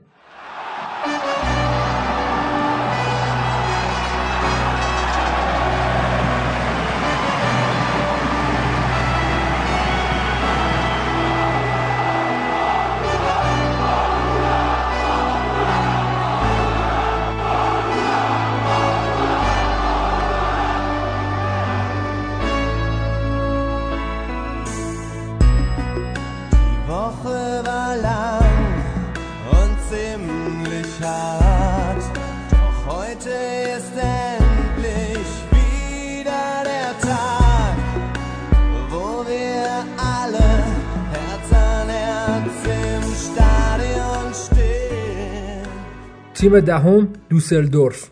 تیم دوسلدورف امسال 11 تا برد داشت. 10 تا مساوی و 13 تا باخت. با 44 امتیاز فصل رو تموم کرد. 49 تا گل زد و 65 تا گل خورد. با اینکه تیم دهم جدول بود تفاضلش منفی 16 بود. بهترین بازیکنشون هم کوین اشتوگر بود که از بخوم اومده بود. یه گل و 7 تا پاس گل هم نتیجه کارش بود. بهترین گلزنشون هم لوکه باکیو بود که یه هتریک خیلی عجیب غریب و جلوی بایر مونیخ داشت. از نقل و انتقالاتشون بخوایم بگیم 21 ورودی داشتن و 19 تا خروجی. و معروف ترین خروجیشون هم بالر بود. نتایج قابل توجهشون هم باخت 4 1 به شالکه بود. دو یک دورتموند رو بردن و سه سه با بایر مساوی کردن. یعنی از دو تا تیم بالای جدول چهار امتیاز تونستن بگیرن. دوسلدورف به عنوان تیمی که تازه به بوندسلیگا صعود کرده بود اوایل فصل نتایج خیلی بدی آورد و تا یه مقطعی هم آخر جدول بود. اینا هفت از آنچاخت فرانکفورت خوردن. این تفاضل گلی که می‌بینیم بابت اینه. پیک قضیهشون همون بودش که با بایرن مساوی کردن و از اون موقع به بعد یک شخصیتی پیدا کردن که تونستن خودشون تو لیگ نگه دارن و آخراش هم بسیار خوب بازی می‌کردن. اینا دنبال یه موقعیتی بودن که خودشون نشون بدن که بگن نه ما کیفیتمون بالاتر از این حرفاست و بهترین موقع هم دقیقا جلوی بایرن بود که دیگه دیدیم اینا بی‌نظیر بودن و از جایی به بعد دیگه عالی عمل کردن. پدیده فصلشون لوکه باکیو بود. نکته ای که لوکه باکیو داره مثل تمام مهاجمین که الان در حال حاضر توی آلمان موفقن سرعت بالایی داره و دروازه رو خوب میشناسن یعنی تنها option یه مهاجم خوب توی آلمان همینه. که تو بتونی مدافعین رو ورداری یا اینکه توپایی که پشت مدافعین میندازن رو بهش برسی و توپو گل کنی. نیاز نیست که حالا قدرت سرزنی بالایی داشته باشی. یا حالت ایستایی داشته باشی چیزی که ما از لوکه باکیو دیدیم و استفادهش رو خیلی درست دوسلدورف کرد و بسیار تیم دفاعی هستن. یعنی حالا ما میگیم که اینجوری تفاضل گل دارن اون به علت عدم ثباتشون تو اول فصل بود که برای هر تیم امکان داره پیش بیاد. اینا تو هر بازی میانگین 13 تا تکل درست رفتن که توی بوندسلیگا به عنوان تیم اول حساب میشن از این قضیه که نشون تکل بالایی رفتن و سعی می‌کردن مالکیت حریف بگیرن. چون ما می‌دونیم که وقتی که تو سعی می‌کنی که تکل زیاد بزنی یا حتی فشار زیادی روی بازیکن حریف بیاری علاقه زیادی داری که مالکیت دستت بگیری که بتونی گل بزنی. در حالی که بقیه تیمایی که داشتن تلاش می‌کردن که سقوط نکنن همچی کاری نمی‌کردن اینا سعی می‌کردن که یه کاری کنن که بازیکن حریف اشتباه کنن توپو به اوت بزنن یا خودشون توپو بدن بدن به خودت در حالی که می‌دیدیم دوسلدورف تلاش می‌کرد که توپ از حریف بگیره و همین قضیه باعث شدش که اینا اینجوری فصل تموم کنن دقیقا به علت این دفاع فعالشون بود که تمام تیم همون بحثی که با هم کردیم دفاع, دفاع تیمی. تیمی. دقیقا دفاع تیمی باعث می‌شد که اینا اینجوری دفاع کنن و سعی کنن توپ از حریف بگیرن. دوسلدورف هم مثل بقیه تیمایی که تو این بازه رتبه جدول تو این حالا 7 8 تیم میانه جدول بهش اشاره کردیم همون کارایی رو کرده که تیمای دیگه کردن. ببین یه چیزی اگه دقت کرده باشین ما کل تا این چند تا تیمی که مثلا صحبتشو کردیم اینطور بوده و تیم های بعدی هم که راجبشون صحبت خواهیم کرد همین خواهد بود. ما اولین چیزی که بهش توجه می‌کنیم اینا جلوی بایرن و دورتموند چه نتیجه گرفتن. یعنی دقت بکنی هدف گذاری این تیم ها انگار به شکلیه که بیان جلوگیری بکنن یا حداقل سختتر بکنن راه قهرمان شدن تیم های بزرگتر رو. بنابراین می‌تونم بگم این جور هدف گذاری از خود هوادار شروع میشه. در حقیقت هوادار بیشتر از این که براش مهم باشه اونا با ماینز چه نتیجه گرفتن براش مهمه که در مقابل بایر مونیخ چه نتیجه گرفتن. در مقابل دورتموند چیکار کردن؟ از دورتموند چند تا گل خوردن؟ از بایرن چند, چند تا به اینا گل زدن؟ ببین خیلی جالبه. ما بعضی موقع من خودم بعضی موقع صحبت می‌کنم با طرفداران فوتبال کسایی که فوتبال دوستن ولی خب مثلا قاعدتا تو ایران خیلی کم داریم کسی که آلمان رو به صورت حرفه‌ای بیاد دنبال بکنه. میاد میگه چی؟ میاد مثلا بهش میگه که آقا دوسلدورف مثلا تیم خوبی نبود. یا مثلا آینتراخت تیم خوبی بود. برمیگردن اصلا چه جوابی میده؟ آقا مثلا فلان تیم مثلا دو دو با بایرن کرده. مساوی کرده. دو تا گل به بایرن زده. پس تیم خوبیه. نتیجه گیری چی میشه؟ کل عملکرد فصل اینها میره زیر سایه اون عملکردی که در مورد بایر مونیخ داشتن. ببین آینتراخت فرانکفورت مثلا یک فصل تیم فوق العاده بود. اون بازی آخر رو بایرن باخت. اون جایی که باید مثلا یه نتیجه خوبی می‌گرفت اونجا رو بدم باخت. همه الان فوتبال دوستانی که آلمان رو دنبال نمی‌کنن نتایج رو که میرن نگاه می‌کنن میگن بابا اینا این همه گل خوردن اصلا تیمشون به درد نمی‌خوره. پس ببینید چی میگم این تیم ها کلا هدف گذاریشون اشتباهه. ولی اشتباه اجتناب ناپذیریه چون خود هوادار از اونها می‌خواد. بنابراین این تیم ها هم به خاطر هوادارشون کار دیگه ای نمی‌تونن انجام بدن. کل فصلشون یه طرف اون دوتا بازی با تیم ها حالا دو تا سه تا پنج تا هر چند تا. بازی که با تیم های بزرگتر و بالای جدول دارن میره یه طرف. همین اتفاقاتی که برای فرایبورگ افتاد دیگه. ببین فرایبورگ دقیقا از نظر کیفی حتی از دوسلدورف هم ضعیفتر بود. ولی برای من دوسلدورف خیلی قابل احترام تر از فرایبورگ. چون جلو بایرن گرفت آره می‌دونی؟ نه که حالا حالت خیلی عوام پسند به این قضیه نگاه کنم بودم میگم که توانش این هست. درست ولی تمام تلاشش داره می‌کنه که بتونه جلو بایرن رو بگیره. اینجوری نیستش که بگی که خب ما این بازی که باختیم بذاریم کنار بچسبیم دنبال بقیه امتیازات دقیقاً اینم. دنبال امتیازه می‌دونی؟ تو هر بازی. ما تو زندگی شخصیمون مثلا فرض کن با چالش های مختلفی روبرو میشیم در طول زندگی. مثلا یه چالش چه می‌دونم شاید گره خوردن هنسفیری موبایلت بشه متوجهی این گره خوردن هنسفیری موبایل با 5 دقیقه وقت صرف کردن حل میشه. اینم یه چالش دیگه. ولی مثلا فرض کن یه چالش مالی داری که مثلا فرض کن اجاره خونت عقب افتاده حالا تو حقوقتو ندادن باید بری جا پول جور کنی. بنابراین چی میشه؟ اون آدمی که تو اون اجاره خونه میاد مثلا موفق میشه انجام میده اون آدم میشه آدم موفق تر اون آدمی که گره هنسفیریشو وا می‌کنه میشه آدم ناموفق. حالا گره هنسفیری واقعا هم. همینه دیگه. مشکل بوده، ولی مشکل ولی در. کل ببین اون آدمی که هنسفیریش گره می‌خوره هم مستاجره مثلا. اون آدمی هم که اجاره خونش عقب افتاده مستاجره. پس نتیجه می‌گیریم چی؟ تو در حقیقت وقتی که یه چیز یه موجود متوسطی هستی چالش ها تو رو شخصیتت رو معرفی می‌کنه. عملکردت با چالش ها شاید خیلی جالب باشه براتون که من این مثال رو بخوام بزنم. آقا خیلی جا هستش. ما تو زندگیمون یه سری چالش ها رو تجربه نکردیم. یعنی امتحان پس ندادیم جلوی اونها.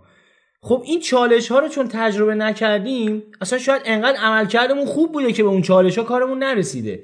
ولی ما رو چون آدمای معمولی هستیم خیلی کسی نمی‌شناسه. ولی وقتی که آدم معمولی هستی بر اثر یه اشتباه فرض کن ورشکست میشی. من مثلا عملکرد شما عملکرد خوبی داشتی تا حالا ورشکست نشدی. فکر کردی دخل و خرجت با هم خونده تا حالا ورشکست نشدی. بنابراین خب هیچ وقت با اون چالش از ورشکستگی در اومدن دست و پنجه نرم نکردی. خب شما میشی آدم معمولی هیچ کاری هم تو زندگیت مثلا نکردی. ولی خیلی جالبه. من عملکرد اشتباهی داشتم. دخل و خرجم با هم نخونده. نمی‌دونم تنبلی کردم سستی کردم. نتونستم بیام مثلا اون حساب و کتابمو درست کنم. ورشکست برخوردت شد. ولی آره. با مشکل با مهم باشه. ولی وقتی که ورشکست شدم باش جنگیدم. دقیقاً. باش جنگیدم و پیروز شدم. من میشم یه آدم سخت کوش.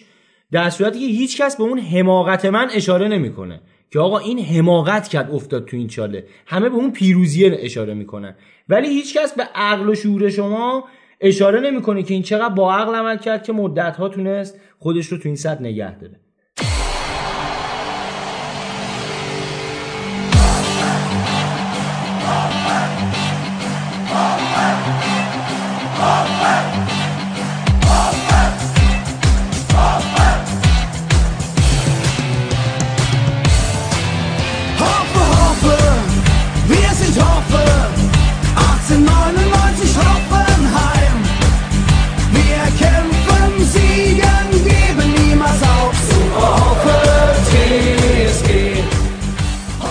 تیم نهم تیم قهرمان دلها هافنهایم. هافنهایم امسال 13 تا برد داشت 12 تا مساوی کرد و 9 تا باخت داشت. با اینکه تیم نهم جدول شدن ولی سومین خط حمله برتر بوندسلیگا رو داشتن. 51 امتیاز کسب کردن. 70 تا گل زدن و 52 تا گل خورده داشتن. اینجا دیگه کم کم تفاضل‌ها مثبت میشه. تفاضل هوفنهایم مثبت 18 بود. بهترین بازیکن امسالشون دمیربای بود که 4 تا گل و 9 تا پاس گل داشت. بهترین گلزنشون هم آقای کراماریچ بود 17 تا گل زد. از نتایج قابل توجهشون برد 5 2 شالکه و برد 4 1 لورکوزن بود. با دورتموند هم 3 3 مساوی کرد. امسال 16 تا ورودی داشتن و 15 تا خروجی. معروف ترین ورودیشون نلسون بود که از آرسنال به صورت قرضی به این تیم پیوست. و مهمترین خروجیشون هم نوردویت بود که به تیم فولام رفت. فصل هافنهایم من می‌تونم کلا بگم که ده تا بازی آخرش مهم بود براشون. چون که اینا بازی های مهمشون رو بردن. یعنی شما فرض کن که اون باین لورکوزنی که آخرای فصل واقعا بش عجیب غریب ساخته بود که خیلی از تحلیلگرا رو گوش بدین می‌گفتن اگه باین لورکوزن از اول فصل اینجوری بازی می‌کرد می‌تونست قهرمان بوندسلیگا بشه. ناگرزمن واقعا کیشومات کرد. بوشو و 4 1 این بازی رو برد که اصلا این نتیجه عجیب غریب بود. این بازی واقعا از نظر تاکتیکی بازی بسیار قوی بود که تو لیگ آلمان همچین بازی خیلی کم پیش میاد که اتفاق بیفته. حتی بازی جذابی که ما می‌بینیم بایرن و دورتموند هم اینقدر جذابیت تاکتیکی نداشت. بیشتر فقط حمله رو دروازه همه. فقط داشتن یه جوری رقابت بودش که کی بیشتر می‌تونه حمله کنه و بیشتر استفاده کنه که ما دیدیم که هوفنهایم واقعا داشت خوب بازی می‌کرد و اون بازی رو در آورد. من احساس کردم که یکم مغرور شدن بعد اون بازی. حالا ما تو تحلیلای خود فصل هم می‌گفتیم که بعدش کلا لیگو از دست داد هوفنهایم و اون هدفش این بودش که این تیمو ببره چمپیونز لیگ و شکستش اینجوری بودش که این تیم حتی لیگ اروپا هم دیگه امسال نمیره. و خب این ضعف خود ناگلزمن هم نشون میده. اینجوریه که نتونست بازیکناشو اونجوری که باید و شاید hype کنه از نظر ذهنی که شما با تو هر بازی بیاین کل عملکرد خوبتون رو نشون بدین. و آخر فصل و نظر بدنی هم اینا خسته شده بودن. ولی لطفی که به آلمان کرد دو سه تا بازیکن خیلی خوب داره به دنیا معرفی می‌کنه.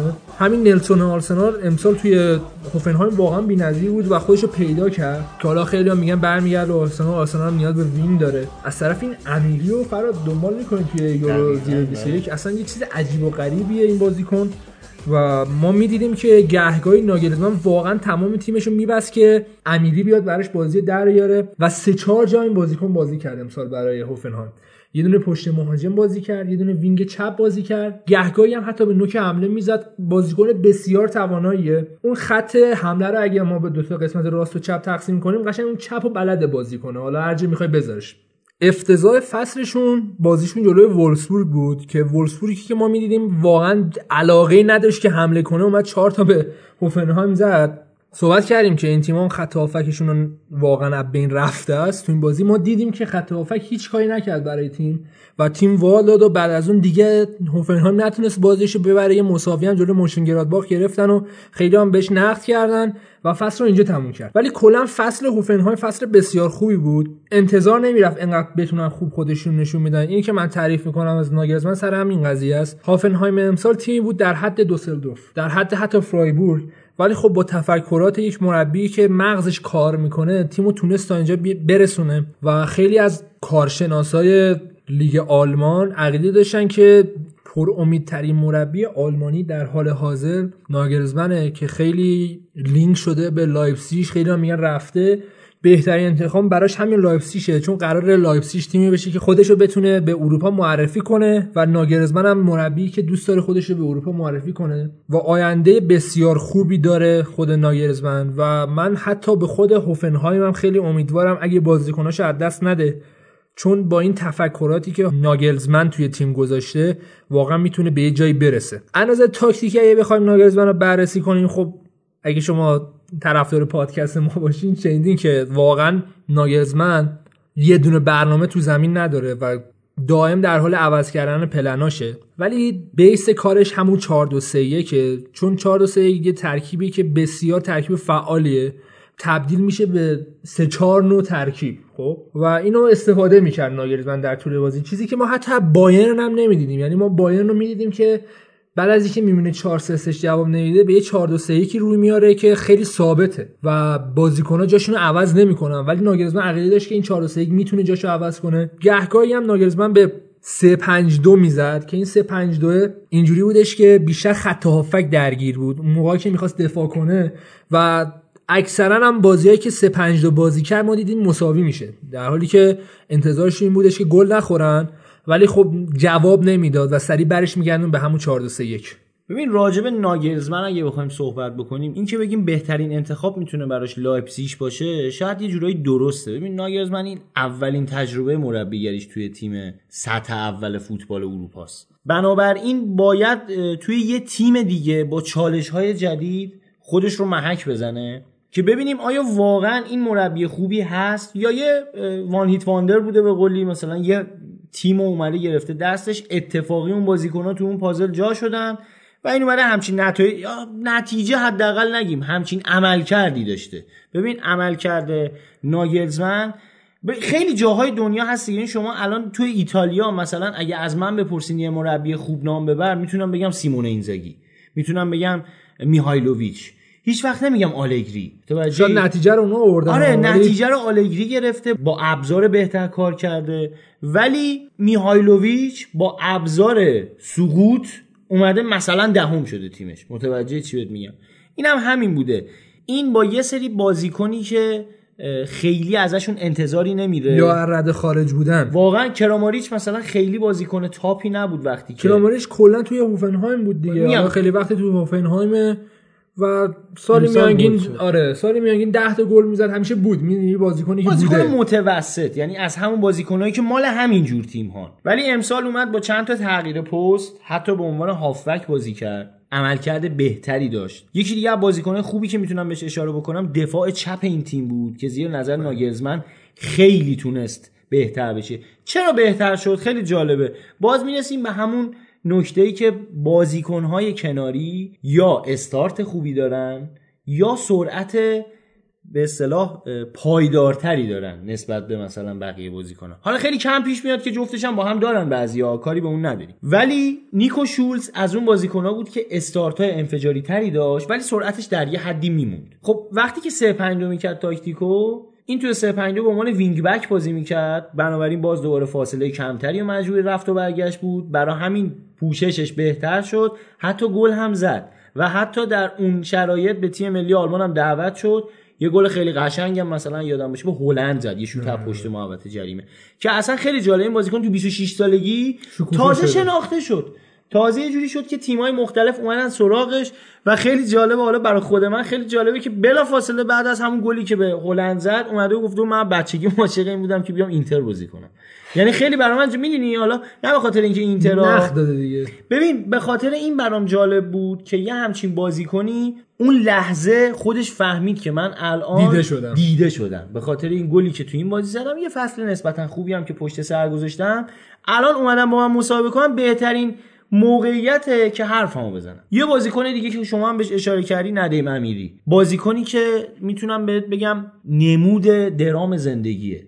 بازیکن افغانستانی افغانستانی الاصل به قولی که تابعیت آلمان رو داره الان برای رده های مختلف ملی آلمان هم بازی کرده بازی فوق العاده درخشانی کرده. فکر می‌کنم برای بزرگسالان هم یکی دو تا بازی دوستانه بازی کرد. فکر می‌کنم دقیقا مطمئن نیستم. ولی می‌خوام اشاره بکنم به سرگذشت این بازیکن. به عنوان یک مهاجر جنگ زده به کشور آلمان پناه آورد. و ببین خیلی جالبه ها این بازیکن اگر توی افغانستان توی کشور افغانستان میمون دیده نمی‌شد اصلا دیده نمی‌شد چه شاید اصلا فوتبالیست نمی‌شد. بله. شاید یه شغل متوسط تری حالا نمیام شغل بد. شاید اصلا یه فروشنده می‌شد مثلا. یا چه می‌دونم به کشاورزی مشغول می‌شد. استعداد این آدم تو فوتبال بود. ولی هیچ وقت شکوفا و ما نمی‌شد لذت نمیبردیم واقعا دنیا لذت نمی‌برد. دنیا لذت نمی‌برد. من الان شما خودت مثلا زیر 21 سال و نشستی نگاه کردی. به خاطر چی؟ به خاطر اینکه همچین بازیکن دیدی چقدر خوب عمل کرده. بنابراین می‌تونم بگم یه کشوری مثل آلمان یه فوتبالی مثل فوتبال آلمان چقدر آکادمیاشون قویه. که یه همچین بازیکنایی رو مثلا تو سن 7 8 سالگی پیدا می‌کنن و فرصت رو بهشون میدن که اینا بیان استعداد خودشون رو شکوفا بکنن. من شخصا میگم حالا راجع به هوفنهایم خیلی صحبت ها میشه کرد که راجع به همه تیم های آلمانی میشه این صحبت ها رو کرد که چقدر خوب به جوان ها بها میدن. و چقدر خوب بازخوردش رو پس می‌گیرن. ببین یه نقدی که حالا می‌کنن این بودش که حالا یا یاد باشه فرانسه قهرمان جام جهانی شد. گفتن همه اینا مهاجر بودن و چرا همشون سیاپوستن؟ مگه فرانسه سیاپوست داره این خب؟ سرمایه گذاری کرده روی اینا یکی فرانسه. سرمایه گذاری کرده یکم که کمدین محبوب من لوی سیکه. یه حرفی داره خیلی جالبه. به جاست گفتم اینجا بگم. میگه که مهاجری که نه زبان تو رو بلده. نه خانواده اینجا داره نه آشنایی داره نه جای درستابی داره. میاد شغل تو رو می‌گیره جای تو رو می‌گیره تو مشکل داری. دقیقا. مشکل از اون نیست. مشکل از توی که نتونستی با اینجا که داری زندگی می‌کنی زبونش رو بلدی رفیق داری دوست داری آشنا داری همه میشناسنت نتونستی خودتو نشون بدی.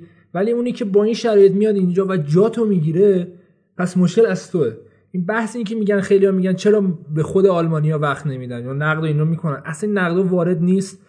وقتی تونسته خودش رو نشون بده حقشه که بیاد تو این تیم بازی کنه و جهان ببیناتش ارزش میلیونی پیدا کنه با تیمای خوب بره و زندگیشو داشته باشه. می‌دونی؟ ببین ما حالا که بحث به اینجا رسید اینم بهش اشاره بکنیم. ما یه اشکالی که توی زندگیامون داریم اول از همه وقتی بخوایم یک عملکردی رو به اصطلاح به چالش بکشیم نگاه می‌کنیم به ملیتش. نگاه می‌کنیم به موجودیتش. نگاه به خود اون عملکرد نمی‌کنیم. ببین راجب لیونل مسی یه بار مثلا صحبت میشه. چه می‌دونم کسایی که منتقدشن. یه سریاشون به این اشاره می‌کنن که خوب این بازیکن مثلا در کودکی یه سری هورمونای مصرف کرده که باعث بهبود عمل کرده شد یا مثلا فرض کن همین تیم ملی فرانسه که شما اشاره کردی بهش میگن این اصلا تیم ملی فرانسه نیست. خب ببین تیم ملی الجزایر آره ما برای چی باید به ملیت طرف نگاه بکنیم؟ خب بابا یه آدمایی هستن تو زندگیشون به یه جاهایی و نمی‌رسن انتخاب می‌کنن. ببین یعنی اصلا بعضی- زور نیست. یارو انتخاب کرده که بیاد برای تیم ملی فرانسه بازی کنه. ببین بعضی جاها جای بعضی چیزها نیست. مثلا فرض کن کشور آفریقای جنوبی شاید صنعت خیلی قدرتمندی داشته باشه. ولی خب مثلا راجع به هنر خیلی حرفی برای گفتن نداره. خب یه نفر که اونجا علاقه به هنر داره وقتی می‌بینه بسترش فراهم نیست قاعدتا میره جایی که بسترش فراهم باشه دیگه. شما وقتی که مثلا می‌خوای بری شنا کنی نمیری تو کویر که. بله. میری لب دریا میری اونجا شنا میری جایی که ساحل داشته باشه. مثل میمونه بگی چرا مثلا توی شهرهای خشک فوتبال ساحلی شاید مثلا خیلی قدرتمند نباشه. خب بابا یه جاهایی بسترش فراهمه. بنابراین یه سری آدما میرن به همچون جاهایی. پس الان خیلی مثلا چه می‌دونم فنلاندیا باید ناراحت بشن که چرا مثلا پرتغال ما مثلا توی کشورمون در نمیاد. این مثلا. ولی خب عوضش نمیشه دیگه. عوض صنعت چوب بریشون قوی. ببین بعض هر چیزی یه جایگاهی داره. حالا فرض کن این بازیکن مثلا نمی اومد بره به اون کشور مقصد. حالا تازه جالبیش اینه که این بازیکن شاید خیلیشون برای ف... برای فوتبالیست شدن به اونجا نرفتن. برای فرار رفتن. اصلا برای فرار چی؟ مثلا همون خیلی این بازیکنای امروز فرانسه اصلا متولد فرانسه هن. پدرانشون مهاجرت کردن به فرانسه. اونم به خاطر چی؟ خب زبونشون دیگه مثلا چون کشور مستعمره بودن مثلا زبونشون رو فرا گرفتن فلان که حالا دلایل آره. اقتصادی داشته فرنگی اصلا داشته شاید چه می‌دونم خیلی اینا برده اصلا بودن من در دارم میگم گذشته به من و شما هیچ ربطی نداره واقعا اینا. واقعا آقا ببین آقا تیم میاد لاین اپ میاد میگه بازیکنهای فرانسه اینا اینا تابعیت فرانسه دارن یا خود فرانسویان دیگه اینجا به من و شما ربطی نداره که آیا مثلا این بازیکن قبلا کجا بوده مامانش چیکار است باباش چیکار است اینا اصلا به من و تو مربوط نیست این چیزی که خیلی اتفاقا خبرنگارای ایرانی دوست دارن یه زمان راجع به قطر هم یاد بشه این آره، صحبت. سباستیان سوریا و نمی‌دونم می‌خرن و اینا. مثلا اومدن خب بابا اگه مثلا فکر می‌کنین خیلی شما مثلا بهترین خب. برین عملکردتون رو بهتر کنین برین عم- اصلا شما هم برین بازیکن خارجی اصلا مثلا میگی نژاد من بر- برتره بهتره همون دیگه بیا همونجوری شکست بده. دقیقاً، این می‌تونی. دقیقاً. بحث اینجاست ببین فوتبال الان دیگه فقط یک جنبه خود فوتبال نداره حتی جنبه های سیاسی پیدا کرده بنابراین هر کشوری بتونه عملکردش رو تو این قضیه بهتر بکنه انگار یه سیاستی رو پیروز بله. شده یه بار توی همون اپیزودی که راجع منچستر سیتی صحبت کردیم همین بود که آقا کشور امارات برای تبلیغ خودش اومده فوتبال رو انتخاب کرده. پس این فوتبال انقدر مهمه. و چقدر زیباست؟ چقدر زیباست؟ و بازم میگم چقدر زیباست؟ که ما امروز می‌بینیم تجلی فرهنگ و تمدن بشریت رو که یه بازیکن از یه کشوری مثل تو افغانستان برام آفرین. برام تو خیلی قشنگ تر آره. از اینی که این آدم توی افغانستان اونا بهش بها خودش نشون آره، بده. اونا حد ببین این عشق ما همش اینو نگاه می‌کنیم که اینا مثلا ندیم امیری رو انگار آوردن که تیم ملیشون به موفقیت. برسه. ببین اگه ندیم امیری نباشه قطعا یکی مثل مارکو رویس بازم پیدا میشه. چقدر اون کشور مقصد چقدر اون تمدن چقدر این انسانیت چقدر زیباست. خب که یه بازیکنی که یه شخصی که به عنوان یک شخص افغانستانی یک شخص بیگانه اصلا کشور آره، اصلا مهم اصلا مال هر. کشور آره، اصلا. ایرانی اصلا چه می‌دونم بابا همین الکساندر نوریو به عنوان یه ایرانی دورگه تو وردر برمش فرصت دادن بله. بیاد یه فصل مثلا مربیگری بکنه خب اگه به ملیت بشه می‌رفتن یه آلمانی پیدا می‌کردن اومدن به عملکردش نگاه کردن و یک فرصت رو به عنوان انسانیت در اختیار اون شخص قرار دادن که اگر استعدادی داره شکوفا کنه و چقدر زیباست که بازیکن از یه کشور بیگانه به تو پناه آورده و تو به عنوان یک نه تنها. به عنوان. هموطن بلکه بهش. فرصت هم دقیقاً. هست فرصت برابر آره. فرصتی که بچه های خودت داری میدی به اونا هم به. اونا هم داری میدی اونم مثل بچه خود می این خیلی به نظر من زیباست و تج... حداقل زیبایی های فوتبال که نشون داده میشه تو همین جا خلاصه میشه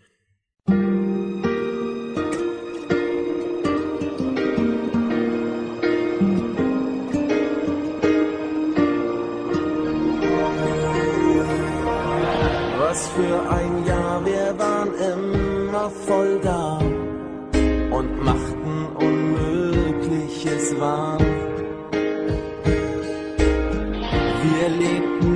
Fußball mit Herz und Verstand und spielten den Rest an die Wand. Heb die Hände hoch, zeig den Werder-Schal. Wir sind Meister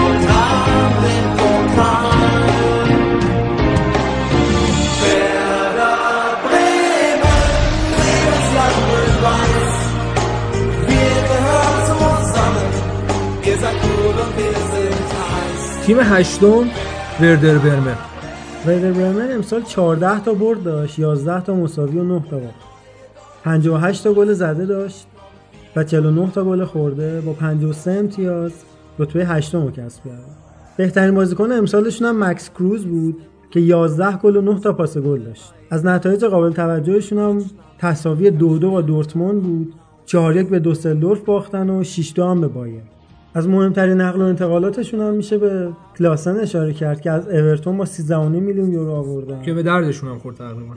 و اوساکا که از کل اومد و 4.5 میلیون یورو براشون خرج داشت خب وردر برمن با اسکواد تقریبا متوسطی که امسال داشت یه عملکرد خیلی عالی و به نظر من به دست آورد و برای من جذابتر از این عملکردشون مربیشون بودش که حتی توی مسابقه ها و کنفرانس ها هم عقیده داشتش که بازی خوب بازی که باید مالکیت توپ رو داشت. و از این نظر تیم پنجم تو مالکیت بودن که ما می‌دیدیم حتی زمانی که جلو بایرن دارن بازی می‌کنن. یا جلو دورتموند دارن بازی می‌کنن اولویتشون مالکیته. حالا دو تا چیز توی فوتبال برای خود من خیلی حائز اهمیت و بهش علاقه دارم. یکی فضاه که حالا فضا از طریق مالکیت به دست میاد.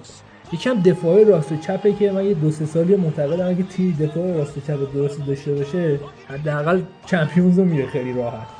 امسال وردربرمن این option رو نداشت ولی فضا رو داشت و به نحو احسن تونست از فضاهایی که داشت استفاده کنه و تیمش رو به رتبه خوبی تموم کنه واقعا.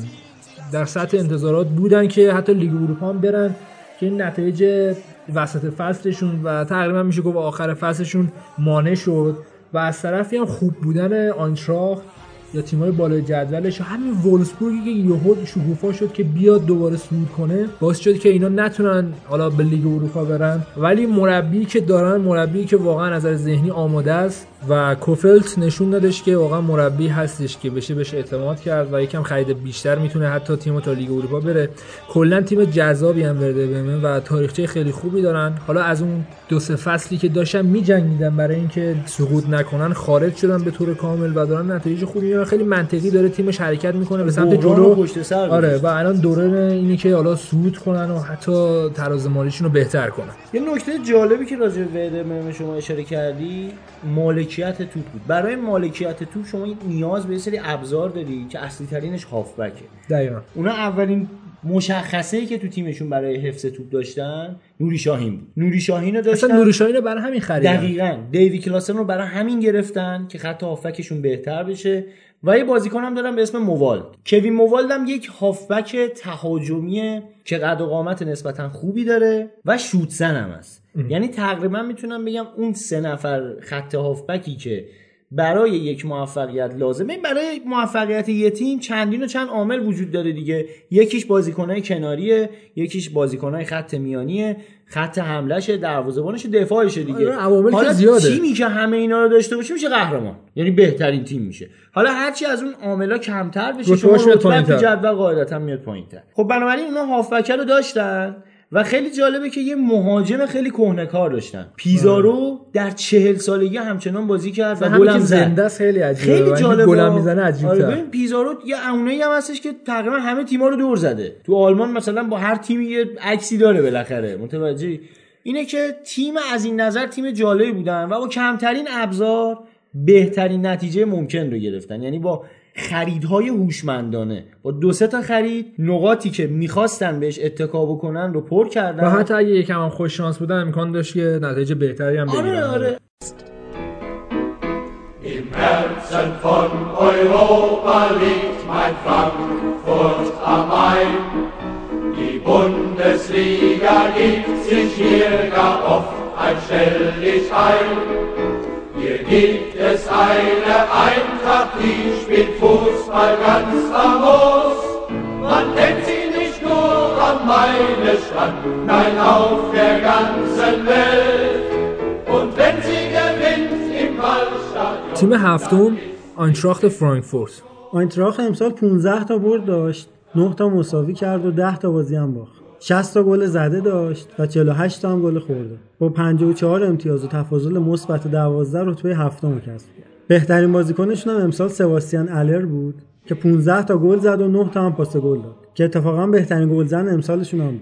از نقل و انتقالات این تیم بخوایم بگیم 22 تا خروجی داشتن و 21 ورودی. مهمترین خروجیشون هم مارکو فابیان بود و مهمترین ورودیشون هم توروه که با 3.5 میلیون یورو از رئال مادرید اومد آینتراخت حالا توی تیم بی رئال مادرید بود دیگه. رئال مادرید کاستیا بهش کاستیا،.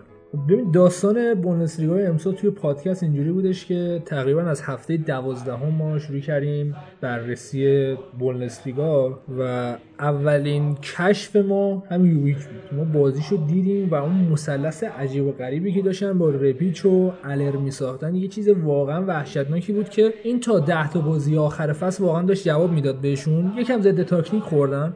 اما این نقد خیلی بزرگی هم حتی به مربیشون داشتم که حالا با توجه به شرایط جسمانی الر که از نظر بدنسازی بازیکن آماده ای نبود امسال اینقدر ازش بازی گرفت تا اینکه این بازیکن خسته شد. و اون بازی بسیار مهمی که آخر فصل داری تو.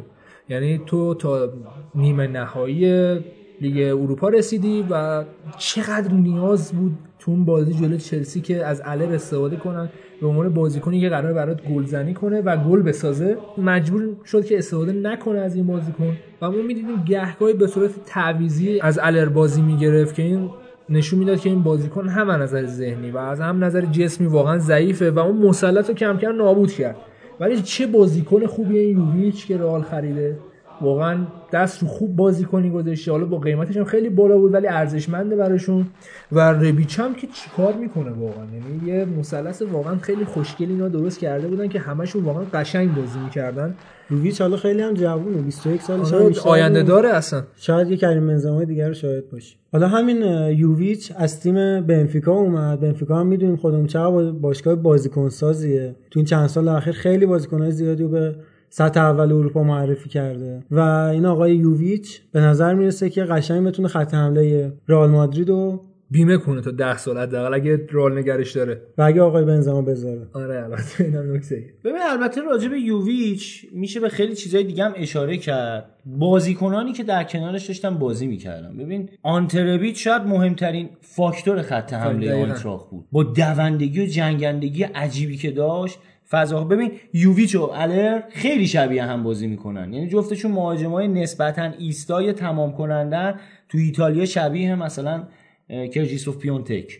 خب شبیه همچون حالتی رو دارن که بیشتر تمام کنندن تا حرکت مثلا رو به جلو نمی‌دونم دیریب زدن و فلان. ولی ربیچ یه بازیکنی بود که شدیدا فضا سازی واسه اینا می‌کرد قدرت بدنی بالا سرعت خوب و حتی شوت زنی عالی یعنی دقیقا جاهایی که اله رو یوویچ نمی‌تونستن کاری بکنن ربیچ خودش برای خودش فضا سازی می‌کرد برای خودش با قدرت بدنی خودش باش توپ 90 و دقیقه. واقعا آره، می‌کرد پشت سر هم. یه بازیکن فوق العاده بود این رویچ که و میگم مهمترین عامل آینتراخت برای موفقیت برای فصل بعد اینه که حداقل ربیچ رو حفظ کنه حالا مسئولیت زانو هم پیدا کرده ها. این دردسر آخر فصلش خب فکر می‌کنم تو این تعطیلات با به فکر باشه آره، چون قشنگ یعنی. تیم مجبوری رو رویش بشینی سال بعد اگه نفروشیش. و البته یه بازیکن دیگه هم داشتم به اسم کاستیچ. کاستیچی که دفاع چپ بازی کرد هافبک چپ بازی کرد وینگ چپ بازی کرد. حتی در مقاطعی من یکی دو تا بازی خودم دیدم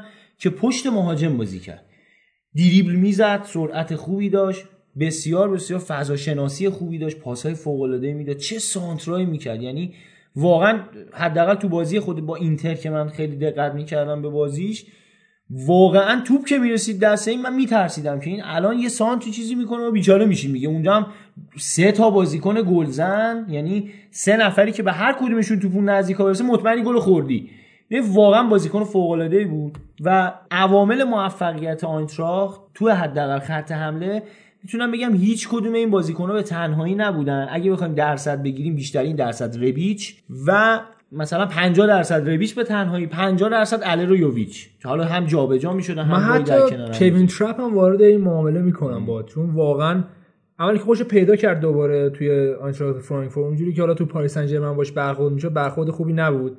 و یک سری سیوای عجیب غریب داره که حالا توی منتخب فصل بوندسلیگا اگه می‌دیدین خیلی از سیوا مال کوین ترپ. بوده که واقعا اون بازی با داد چلسی هم قشنگ آره در داشت. در می آورد براشون. حالا یه نکته خاصی هم که هست اینه که این تیم خیلی بازیکنهای حوزه بالکان زیادی رو داشت. مثل کاستیچ همین خیلی رویچ نکته خوبیه همین. دقیقاً. یوویچ. و این بازیکن‌ها شاید از نظر تکنیکی خیلی حتی نه سطح بالایی. حتی نه اصلا کلا تیمی که 5 6 تا بیشتر بازیکن آلمانی نداشت. یعنی همه بازیکن خیلی بین المللی بود. حالا این بازیکن‌ها شاید از نظر تکنیکی خیلی در سطح بالایی نباشن ولی اون جنگندگی و وحشیگری که دارن باعث میشه تیمو خیلی خوب نگه دارن. حالا یه عکس هم تو شبکه‌های اجتماعی بود. قبل از اینکه یوویچ گل بزنه رویش داشت خوشحالیشو شروع می‌کرد. یعنی نشون آره، میده با هم همه بودن. چقدر نزدیکم به هم چقدر از نظر هارمونی تیمی بالاست. بله دقیقاً.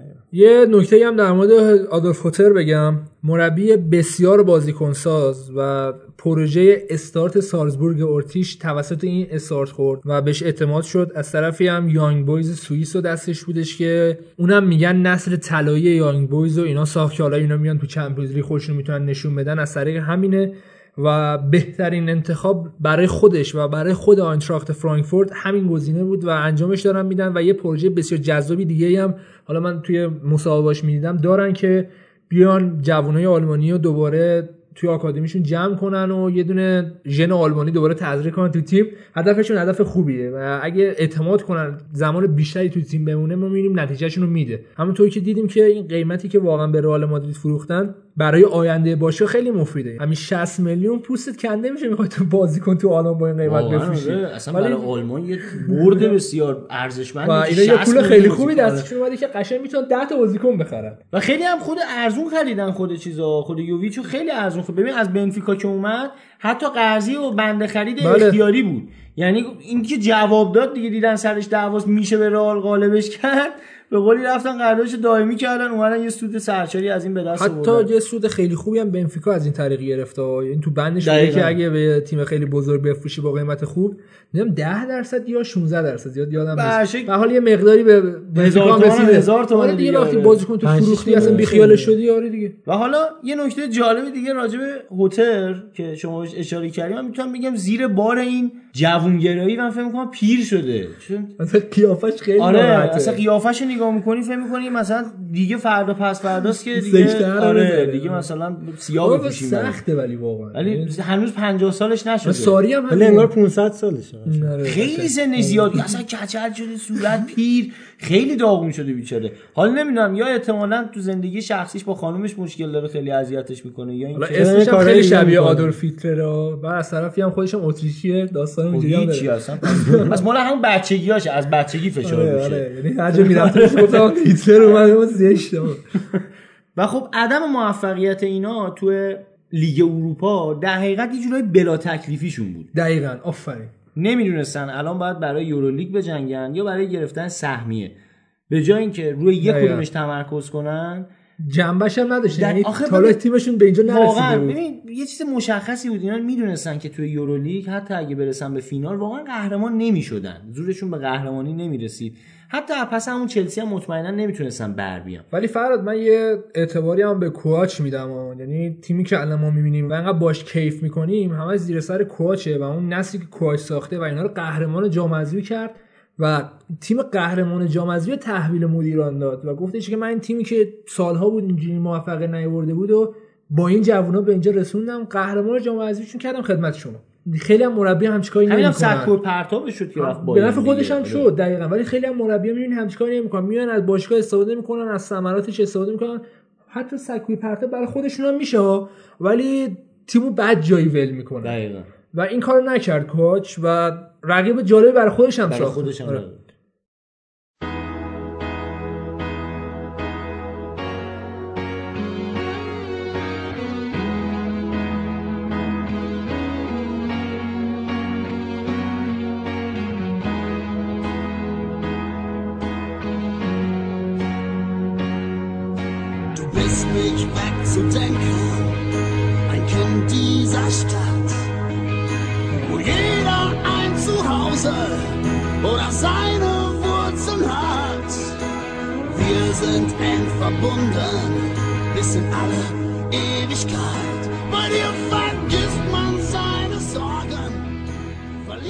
تیم ششم وولفسبورگ. وولسبورگ امسال 16 تا برد داشت. 7 تا مساوی و 11 تا باخت. 62 تا گل زده داشت و 50 تا گل خورده. با 55 امتیاز و تفاضل مثبت 12 ششم شدن. بهترین بازیکنشون هم ویگورس بود که 17 تا گل زد و 7 تا هم پاس گل داد. از نتایج قابل توجهشون هم تساوی 3 3 با فرانکفورت برد 8 1 آگزبورگ و باخت 6 هیچ به بایرن از نقل و انتقالاتشون بخوایم بگیم دنیل میشه بهش اشاره کرد که از اشتوتگارت خریدن و 14 میلیون یورو هم براش هزینه کردن. همین وگهورست هم که بهترین بازیکنشون شده از آلکمار با 10 میلیون یورو گرفت. خب وولفسبورگ امسال از خاکستر واقعا اومد بیرون. اتفاقاتی که برای فولکس واگن افتاد و اون حالا تراز مالیشون اومد پایین سر اون اتفاقاتی که می‌گفتن آلایندگیشون بیشتر بوده و اونجوری نشون نمی‌دادن. و کلا سال قبل می‌دیدیم که تیم رو رها کرده بودن. حتی تیم در حاشیه سقوط هم رفته بود. دقیقاً. ولی امسال یه عملکرد خیلی متوسطی داشتن. اینی که ما میگیم توی آلمان تو لازم نیست همه چی قوی باشه. دفاعت خوب باشه حملت خوب باشه خط هافکت خوب باشه. که تازه بشی جزو 4 تا جزو 5 تا. مثال بارزش همین تیمه که ما می‌دیدیم یه عملکرد متوسطی و هر سه تا خطش داشتن. و اومدن سهمیه لیگ اروپاشون رو گرفتن. و ترازشون رو قطعا مثبت می‌کنن دوباره برمیگردن. اتفاقا وولفسبورگ هم از اون تیماست که خیلی بهش نقده مثل لایپزیگ. ولی خودشو بیشتر جا انداخته توی لیگ آلمان. به حال چند سالی گذشته اینا موفقیت کسب کردن. حتی اگه یاد باشه اونجوری اومدن تو جام حذفی بایرن مونیخ رو شکست دادن.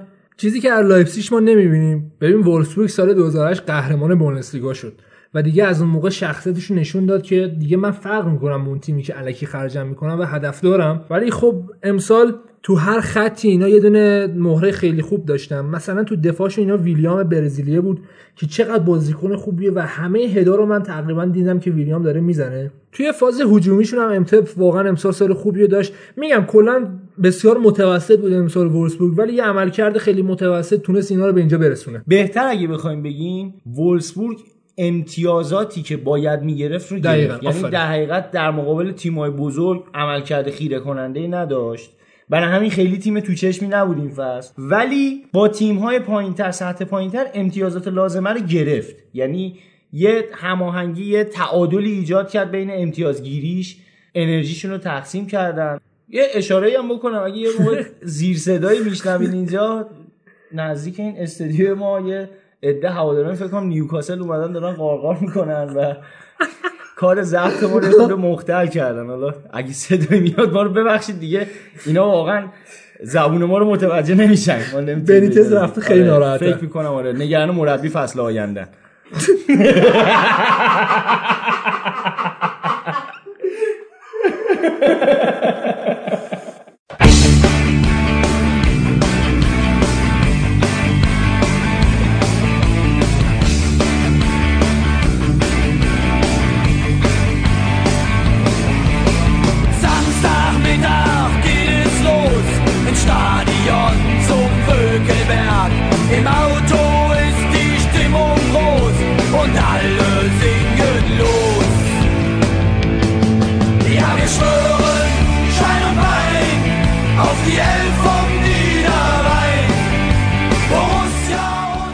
تیم پنجم مونشن گلادباخ گلادباخ امسال 16 تا برد داشت. 7 تا مساوی و 11 تا باخت. 55 تا گل زده داشتن و 42 تا هم گل خورده. با تفاضل مثبت 13 و 55 امتیاز رتبه پنجم تونستن کسب کنن.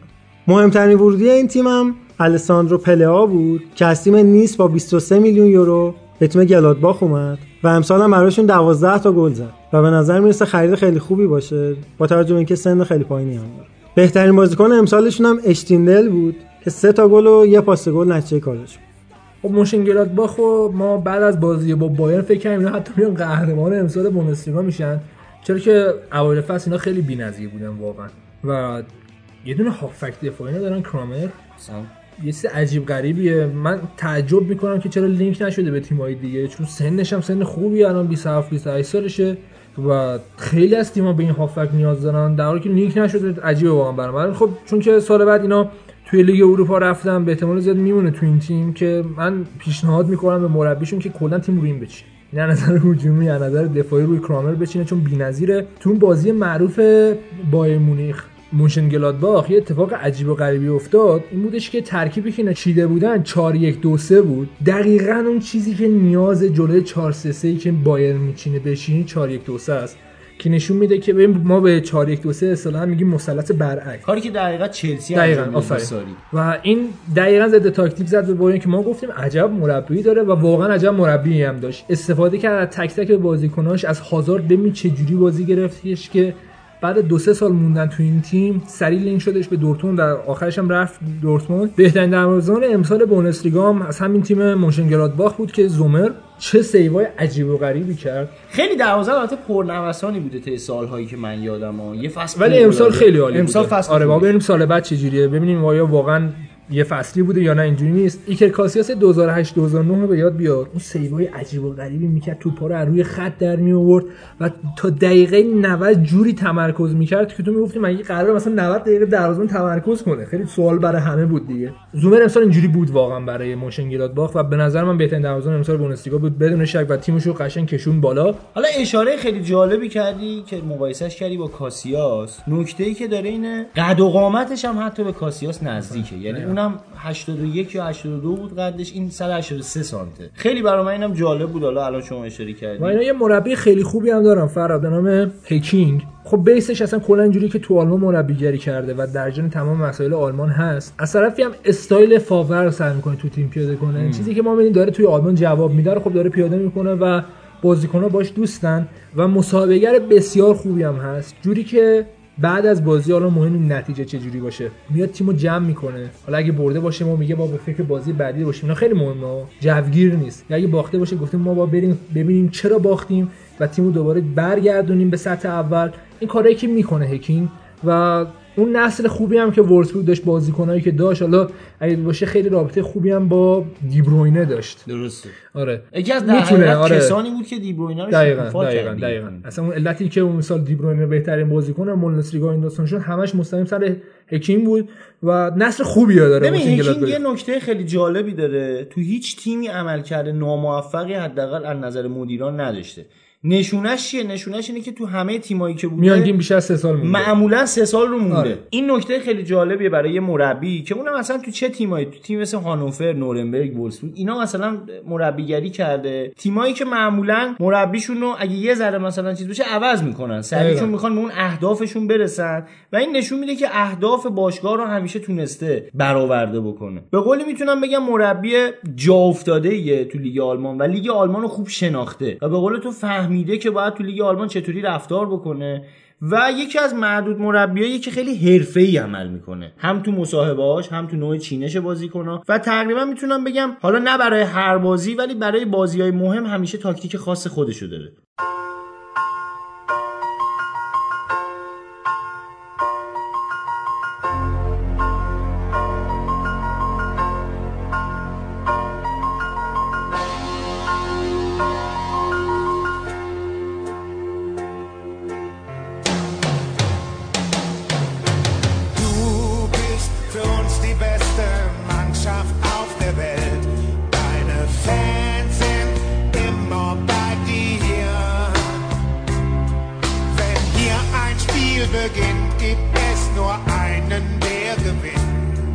تیم چهارم بایر لورکوزن. لورکوزن امسال 18 تا برد داشت. 4 تا مساوی و 12 تا باخت نتیجه کارش بود 69 تا گل زد و 52 تا هم گل خورد. با تفاضل مثبت 17 و 58 امتیاز رتبه چهارم رو تونست کسب کنه. بهترین بازیکنشون هم کای هاورتس بود که 17 تا گل و 3 تا پاس گل داشت. از نقل و انتقالاتشون بخوایم بگیم 10 تا ورودی داشتن و 8 تا خروجی. معروفترین ورودیاشون یان بولر و پاولینیو بود. معروفترین خروجیشون هم یورچنکو. تیم جذاب لورکوزن که امسال واقعا از فرش به عرش رسیدن و سهمیه لیگ قهرمانان برای خودشون به دست آوردن بدون شک تحت تاثیر رفتار و چینش خاص بش بود. که حالا بش ما می‌دونیم با اون شکل از دورتموند اخراج شد که من به نظرم بعد از کلوپ جذاب ترین دورتموند رو از نظر بازی واقعا زمان بش می‌دیدیم. حتی بجز فاوره حالا. نه اونجوری هم که بش بازی می‌کرد واقعا فاوره بازی نمی‌کنه. یه سری چیز عجیب غریبی بودن و اگه بیایم اون سه تا بازی که پشت سر هم از وردر برمن و هافنهایم و لایپزیش باختن که بازی مهمی هم بوده براشون فاکتور بگیریم در کل عملکرد بش امسال بی‌نظیر بود و با ببینیم فصل بعد چیکار می‌کنه توی لورکوزن. اگه بخوام در مورد تاکتیکش صحبت کنم بش عاشق ضد حمله است. نه از اون ضد حمله‌ای که حالا مثلا الان ما تو ذهنمون اومده.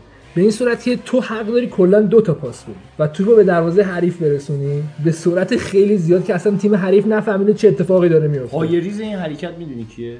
هلنیو هررا. آفرین. یعنی دقیقا حرفی که هررا اون موقع مصاحبه می‌کرد این بود که ما باید ضد حمله بزنیم و برای ضد حمله حد اکثر چهار تا پاس. حد اکثر چهار تا پاس آره،. بهش فکر کن که یعنی شما اگه پنج تا پاس می‌دادی می‌دونستی مربی ازت ناراضی الان این ضد حمله.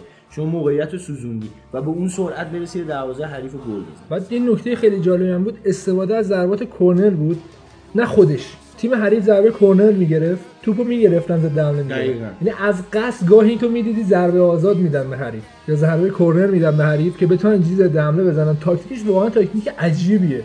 یعنی هیچ مربی اینجوری برنامه‌ریزی نمی‌کنه برای تیمش. همیشه ما می‌بینیم مربی اینجوری که یا خودشون مستقیم روی ضربات آزادشون کنترل می‌کنن که میگم بازیکنای قد و قامت خوبی دارن ما بیایم ازش استفاده کنیم. یا اینکه نه میگن ضد حملهایی بزنین سریع ولی ما می‌دیدیم که استفاده می‌کرد از ضربات اشتباه حریف برای ضد حملهش که واقعا ما می‌دونیم جذابه. یعنی لذت میبردی از دیدن بازی لورکوزن. من خودم مثلا خیلی لذت بردم ازشون. دستشون درد نکنه و لایق چمپیونز لیگ امسال بودن از بازیکنهای خوبشون بخوایم بگیم حالا اصلی ترینشون برنت بود طرف فولند هم براشون عالی بود کوین فولند من دورتموند هم دقت کنی یه جورایی داره سیاست بایرن کم و بیش، می‌کنه. آره. داره آره. تیمای رقیبش رو جمع کرده،. خب داره هزینه آخه خودش. هزینه زیادی هم نکردن فکر کنم 20 و چند میلیون بابت نزدیک 30 میلیون بابت برانت دادن 23 میلیون اگه اشتباه نکنم دادن و انصافا برای همچین بازیکنی تقریبا می‌تونم بگم یه جور انتقال رایگانه یعنی همچین بازیکنی اگه توی یه تیم انگلیسی داشت بازی می‌کرد قطعا قیمت زیر 50 میلیون نبود. از طرفی هم دیابی رو امسال خریدن. نکته جالب بود برای من. یه دیابی بود خیلی پیر بود یادته؟ اون که اصلا؟ کنم مرده. خدا بیامرزتش یه بازیکنی که نباید فراموش کنیم که حالا مسئولیت زیاد براش امسال پیش اومد کریم بل عربی بود. به راحتی می‌تونم بگم که توی بوندسلیگا همچین بازیکنی مثل بل عربی نیست. که بازیکن اینقدر راحت ورداره. یعنی با خیال راحت بازیکن رو جلوش می‌بینه اونم میبینتش و ردش می‌کنه. تنها تیمی که شاید یه همچین دو تا تیم همچین توانایی تو بازیکناشون باشه دقیقا دورتموند و بایرن. دقیقا آفرین. حالا اونجا کومن واقعا خوب برمیداره گنبری خوب. برمیداره رویس خوب. برمیداره ولی در حد سانچو هم خوب برمیداره. ولی در حد واقعا بل عربی نیستن این عجیب خب سانچو غریبیه. که از- بل عربی بیشتر از اینکه یه وینگر باشه بازیکن خیلی تکنیکیه می‌دونی؟ حالا سرعت اونا رو نداره ولی واقعا تکنیک مثال زدنی. حکیم زیاشه دقیقا. آجاکس مثلا چجوری بازی می‌کرد؟ من به نظر من سنش یه سن خوبی هستش که یه تیم انگلیسی بره ها نه دیگه فکر نمی‌کنم. زیادم مونده. یعنی از ببین. 2010 توی لورکوزن واقعا این از اون بازیکناست که تو همین قالب جواب میده. ببین زیادی تکنیکیه. می‌دونی؟ به درد لیگی مثل انگلیس نمی‌خوره یهو پرفشار. بعد دیدی این بازیکن یهو جواب نده دیگه بهشون دیگه نمیده دقیقا یه اعتماد به نفسشون. اینا مثلا تو لیگای مثل اسپانیا مثل هلند همین آلمان که کار دفاعی کمتره کار دفاعی ساده تره و مثلا خب قاعدتا بازیکنای اونچنان با کیفیتی هم معمولا روبروشون نمی‌بینن. ببین دفاع کناری های انگلیس بهترین دفاع کناری های دنیا همیشه تو لیگ انگلیس. یه همچین بازیکنی قاعدتا نمی‌تونه مثلا کایل واکر انقدر راحت دریبل کنه. راحت نمی‌تونه مثلا شاید تنها کسایی که تو دریبل کنه مثلا والنسیا و اینجور بازیکن‌ها رو بتونه راحت دریبل بکنه تو لیگ. و البته خب فیل جونز هم که به عنوان یه دفاع کناری ما خیلی خوب میشناسیمش که همیشه باید بازی بکنه به اونجا قاعدتا باید اون اونجا. نمی‌تونه دریبل کنه.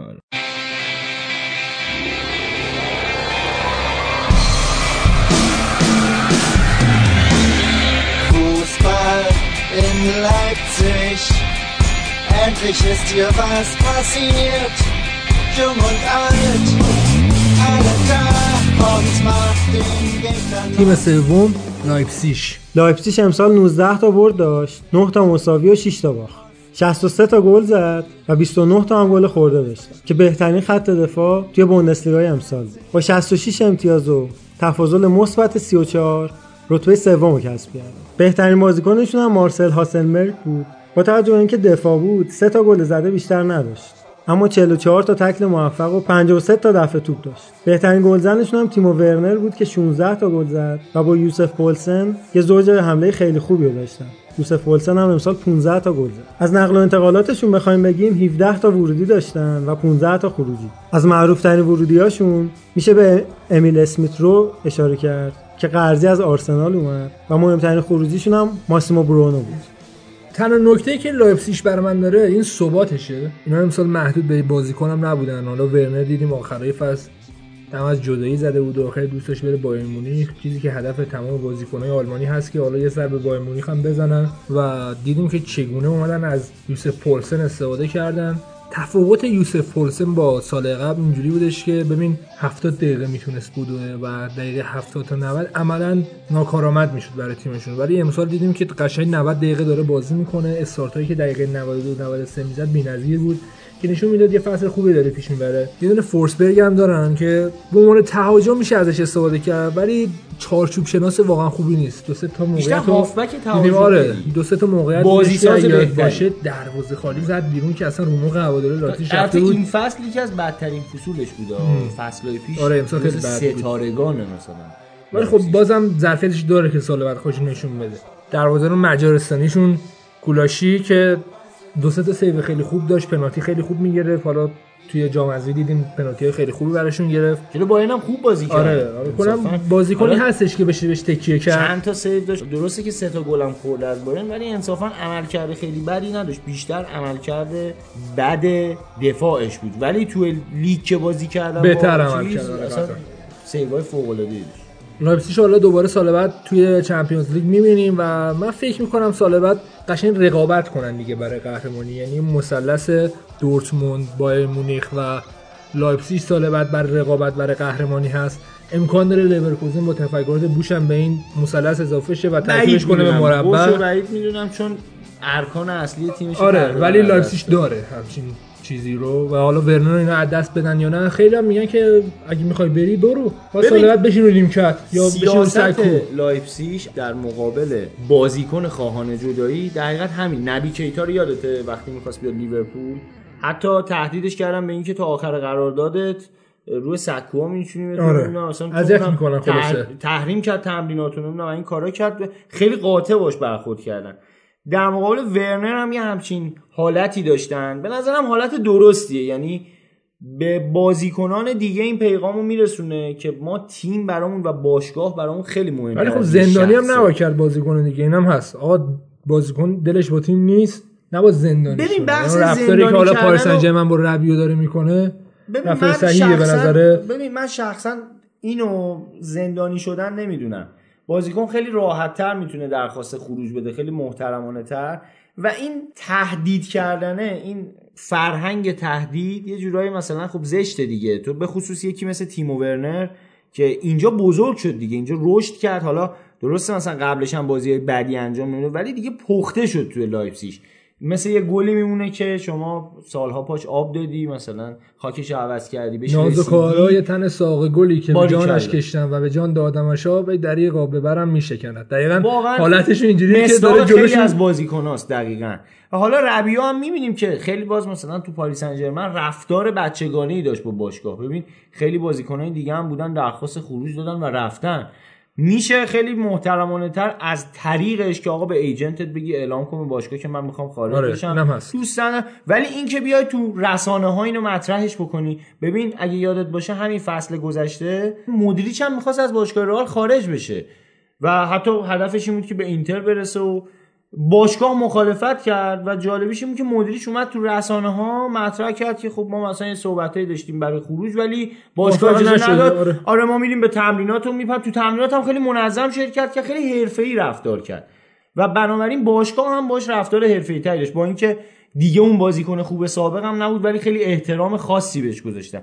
ولی خب می‌بینید توی سری اینجور تیما یه سری بازیکن‌ها رفتار بچگانه تری انجام میدن و به نظرم عملکرد لایپزیگ اینجا درستتر از ورنر بود. یکم از تاکتیکی بیام لایپزیگ رو بررسی کنیم. اینا بیس تاکتیکیشون 4 2 2 2 که حالا ما می‌بینیم به لیگای انگلیسی هم این قضیه داره وارد میشه و اینجوری استفاده می‌کنن. ولی خب اشتباهی که می‌کنین اینه که هم نمی‌تونی از آدامز استفاده کنی. از طرفی هم سابیتزر برات نمی‌تونه اونجوری که باید شاید عمل کنه. اواسط فصل اونجایی که خیالش راحت شدش که من دارم سهمیه لیگ قهرمانان رو بگیرم به ترکیبای دیگه هم رو آورد. مثلا 3 5 2 مثلا 4 2 3 1 همه اینا رو امتحان کرد. ولی خب اشتباهش این بودش که وقتی تو داری یه دونه نیم فصل کامل با ترکیبای متفاوت امتحان می‌کنی که به نتیجه برسی بفهمی ترکیب دوم چجوریه ترکیب اول چجوریه. دوباره میای توی فینال جام حذفی 4 2 2 2 که خیلی وقت پیش استفاده کردی استفاده می‌کنی خب معلومه بهت ضربه می‌زنه. و این قضیه باعث شد که اینا اینجوری از بایر شکست بخورن و نتونستن واقعا زهرشون رو به بایر مونیخ بریزن. این ترکیب خیلی مشکلات زیادی داره. یکم مشکلاتش اینه که ببینیم بیس رفتاری این ترکیب اینجوری که ما قرار دفاع کنیم. هافک زیاده ولی دو تا مهاجم هم همزمان داریم. به دفاع و ضد حمله ده. خود. خط هافبک تو فلج. خلاقیت نداره. یه نکته که هست اینه که وقتی گل اولو می‌خوری دیگه نمی‌دونی همون دیگه. بارها گفتیم میره تیمت. تیمی که بخواد دفاعی بازی بکنه حالا مخصوصا که بیاد ترکیب دقیقاً. اینجوری بچینه دیگه دو برابر میشه. باید گل. اولو بزنه. آره. و اگه نزنه هر لحظه از بازی بگذره استرس اینی که ما قرار گل اول رو بخونیم بیشتر میشه. و اینجوری شد که خیلی از بازی‌های لایپزیگ واقعا وا داد سر همین قضیه. ببین یکی از بازیکنایی که تو این سیستم اینا خیلی بهشون متکی بودن کمپل بود. کمپل بازیکن بسیار شوت زنی بود که به عنوان هافبک دفاعی سعی کردن بازیش بدن که جاهایی که توپ می‌رسه پشت محوطه جریمه حریف بتونه شوت زنی کنه دروازه رو باز بکنه. از اون برم دو تا مهاجم سریع داشتن حالا ورنر و پولسن که بتونن با یه دونه پاس بلند رو بزنن، آره. سریع اینا فرار کنن و برن گل بزنن. حالا چی میشه که اینا موفق نمیشن؟ انقدر کمپل توی کار دفاعی فرو می‌رفت به خصوص وقتی تیم یه ذره تحت فشار قرار می‌گرفت. مجبور بیاد عقب. برای اینکه اینا این کار انجام بدن باید یه ذره دفاعشون بالاتر بازی بکنه. وقتی دفاع بالاتر بازی بکنه قاعدتا هافبک هم یه ذره هافبک دفاعی یه ذره آزادی عمل بیشتری داره. برای همین می‌تونه پشت محوطه جریمه حریف نزدیک بشه شوت زنی کنه یا حتی بازی سازی بکنه. ولی عملا تو این ترکیبی که اینا انجام میدن که ملقب به 4 2 2 2 شما در حقیقت خودت باعث میشی خط هافبکت خلاقیت نداشته باشه. همه توانتو می‌ذاری رو اون دوتایی که پشت مهاجمین قرار بازی بکنن که اونم عملا مشخص نیست وینگرن یا بازی سازن و بنابراین وقتی هم که دو تا مهاجم نوک داری تغذیه کردن این دوتا کار سختتری شاید مثلا روی توپای بلندی که پشت مدافع حریف بیفته امکان اینکه شما به توپ برسی بیشتر باشه. ولی در صورت وقتی یه نفر میاد بازی سازی بکنه برای اینو بازی سازی کردن خیلی سخت‌تره شاید یه مهاجم توی بازی فقط یه موقعیت گیرش بیاد. باید انقدر مهاجم خوبی باشه که همونو بتونه گل کنه. ولی اگه نتونه گل بکنه دیگه اون دفاع حریف همچین اشتباهی نمی‌کنه و نمی‌ذاره اینو فرار بکنه. حالا نکته جالب قضیه لایپزیگ اینه که یه بازیکن آمریکایی داره به نام آدامز. کلا بوندسلیگا دو سه بازیکن آمریکایی خوب داره. جانسون وردربرمن هست پلیسیچ دورتموند بود اینم آدامز لایپزیگ که اینو از ردبولز آوردن. نیویورک ردبولز خود آمریکا بازیکن بسیار خوبی هم از خط هافبک رو می‌تونه خوب متصل کنه به خط دفاعشون و خط حملهشون همزمان. یه حالت مثلث سالزبورگ ردبولز و.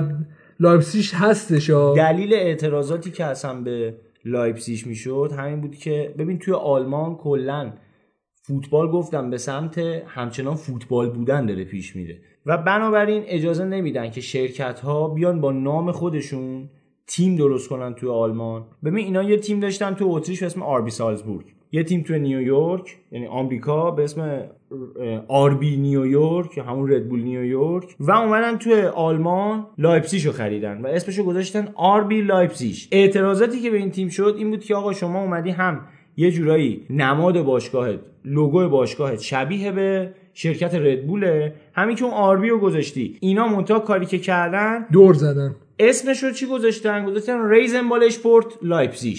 یعنی باشگاه ورزش های توپی لایپزیگ. خب یه همچین حالتی داره. سر همینم به خاطر اینکه توی جام یوفا توی یورولیگ. خوردن به سالزبورگ آره توی یه. چیز بودن یورو یوفا اجازه به اینا نمی‌داد که دو تا تیم یه مالک داشته باشه.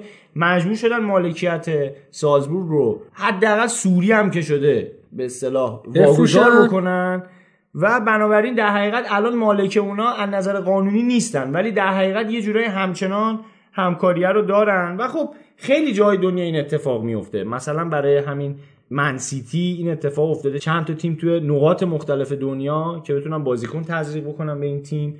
ولی خب نکته ای که راجع به لایپزیگ وجود داره میگم آلمان هم دیگه زیادی روی چیزی حساسه. پافشاری می‌کنن.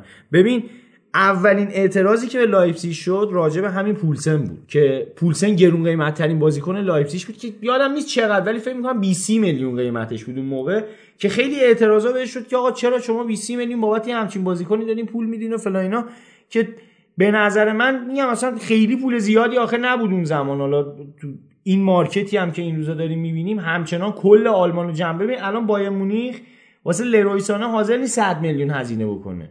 یعنی هی دنبال اینه که تخفیف بگیره. هی اولیوینس میاد میگه که این برای ما گرونه 100 میلیون. و خب خنده داره یه باشگاهی مثل بایر مونیخ حاضر نیست 100 میلیون بده یه بازیکن بخره. اونم یه بازیکن مثل سانه که جوابشو پس داده آلمانیه. اصلا همه جوره فاکتوراش می‌خوره بایر یه ذره دیگه زیادی آلمانیا تو حاشیه این مالی نشدن فوتبال غرق شدن. سر همین یه ذره حرفه‌ای بودن فوتبال داره اونجا کم رنگتر یعنی میشه. دارن کار خودشون رو حرفه‌ای می‌کنن به نظر من. اینا خیلی دارن پافشاری می‌کنن روی این عملکردشون. خب وقتی میرن جواب میده مجبورن پافشاری خاموش دیگه. دارن آره. یعنی دقیقا جواب هیچ نمیدن. هر کی هرچی می‌خواد بگه اینا کار خودشون رو می‌کنن. انصافا هم کاری نداریم. در زمینه جوانگرایی هم تیم موفقی بودن. مثلا یه دونه مدافع دارن اوپامکانو که یه برهه‌ای از زمان یادمه که target نقل و انتقالاتی خیلی از باشگاه خوب بود. یا همین نبی کیتایی که اینا خودشون از سالزبورگ آوردن اونجا به اصطلاح نمایشش دادن و 50 میلیون فروختنش به لیورپول همین پولسن ورنر در زمین جوانگری میگم مثلا فورسبرگ کسی میشناخت وقتی اومد تو نه. لایپزیگ قاعدتا خب تو خب لایپزیگ. می‌کنه که نشون بده دیگه به نظرم تو زمینه جوانگرایی بازیکن سازی هم تیم موفقی بوده و در آینده نچندان دور قطعا حداقل یک بار باید قهرمان بوندسلیگا بشه هم اتفاقی برای وولفسبورگ افتاد وولسبورگ بوده دورتموند بوده اینا دیگه حالا دورتموند خیلی آره، ریشه به دارتره. خیلی سابقه بیشتری تو هم بوندسلیگا بهترین. مثالش همین وولفسبورگ دیگه دقیقاً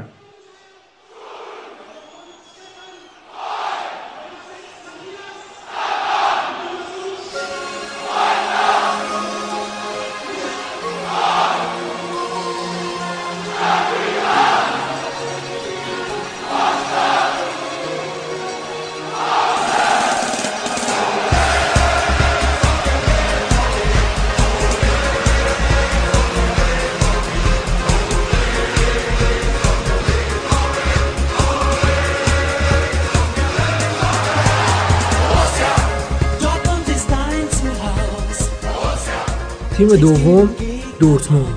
دورتموند امسال 23 تا برد داشت. 7 تا مساوی و 4 تا باخت. 81 گل زده داشت و 44 تا هم گل خورده.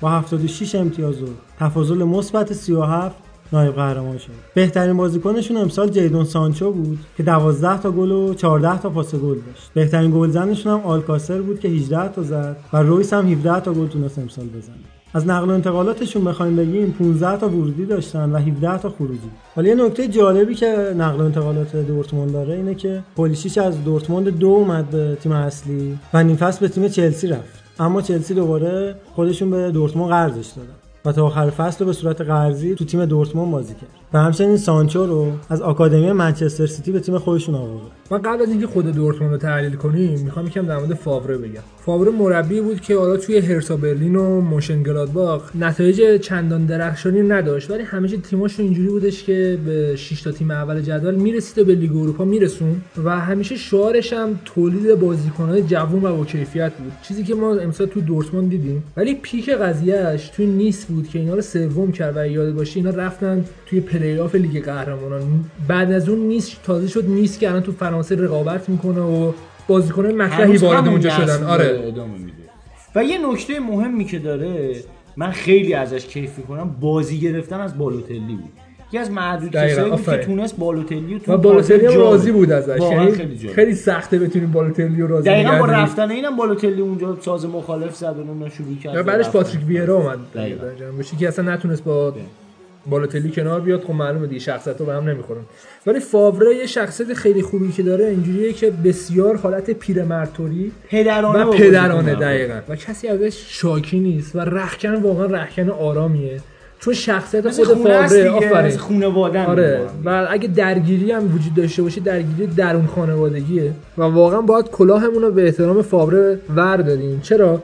رفتاری که با گوتسه کرد و ما دیدیم تازه گوتسه بعد از اون اتفاقاتی که حالا تو نقل و انتقالات افتاد براش از دورتموند رفت رسید به بایر مونیخ حالا هدفش این بودش که شاید قهرمانی آلمان تو جام این. همه بالا پایین داشت دوباره خودش رو رسون به اسکواد اصلی و تاثیرگذار بود امسال براشون و استفاده که از آلکاسر می‌کرد. واقعا عجیب غریب بود. این بازیکن دقیقه 60 میومد تو بازی جوری برات بازی می‌کرد انگار مثلا از اول بهش اعتماد کردی. اوون رو یادته تو رئال؟ آره، آره. دقیقا دقیقه 80 می آوردنش توی همین سولشایر تو منچستر اون زمانی که بازی می‌کرد. دقیقه 80 85 می اومد تو بازی. و شخصیت خوب بازیکن نشون. می‌داد. که هیچ سرصدایی هم نکرد. با اینکه انقدر بسیار. راضی بود. بابا هتریک می‌کرد. دقیقه 70 بابا میومدش هتریک کاشته گل می‌کرد. آره خیلی اصلا- عجیب بود. اصلا من باورم نمی‌شد این بازیکن کاشته گل کنه. خیلی برای من نکته عجیبی بود. و شخصیت خوبشون امسال واقعا دورتموندیان نشون دادن. از چه جهت؟ من میگم بعد از اینکه اینجوری اومدن از باین باختن دوباره فاوره تونست تیمو جمع کنه. ولی یکم دیر بود.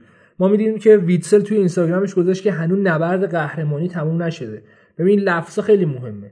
دورتموند نبرد می‌دونست این قهرمانی یا دو سه سال بود که دورتموند خارج بود از این نبرد. ولی خودشو برگردون این از طریق واقعا فاوره بود و تاثیر مستقیم فاوره رو ما می‌دیدیم توی تیم. شاید این اگه درگیر چمپیونز لیگ نبودن و اون اتفاقات حالا توی تاتنهام و اینا براشون نمیافتاد و از طرفی هم بیشتر بازیکن میخریدن بازیکنایی که امسال خریدن اگه سال قبل داشتن دورتموند اینجوری نتیجه نمیاد آخر فصل. چون که بازیکناشون خسته شده بودن و دفاع خیلی خوبی هم آفرین نداشت دقیقاً. دفاعشون هم اصلا خوب نبود. دیالوگ چی بود اون وسط؟ دیگه نداشته آره باشی مجبوری مجبوری دیگه دیگه، شما دقیقاً. خودت تیم خودت هم الان اصلا کلا مجبوریم. چیزی آره ما کلا چیزی. اسم دفاع آره. نداریم. آره و قضیه خیلی موثر بود براشون. یه تاثیر دیگه هم که امسال فابر داشت رویس بود.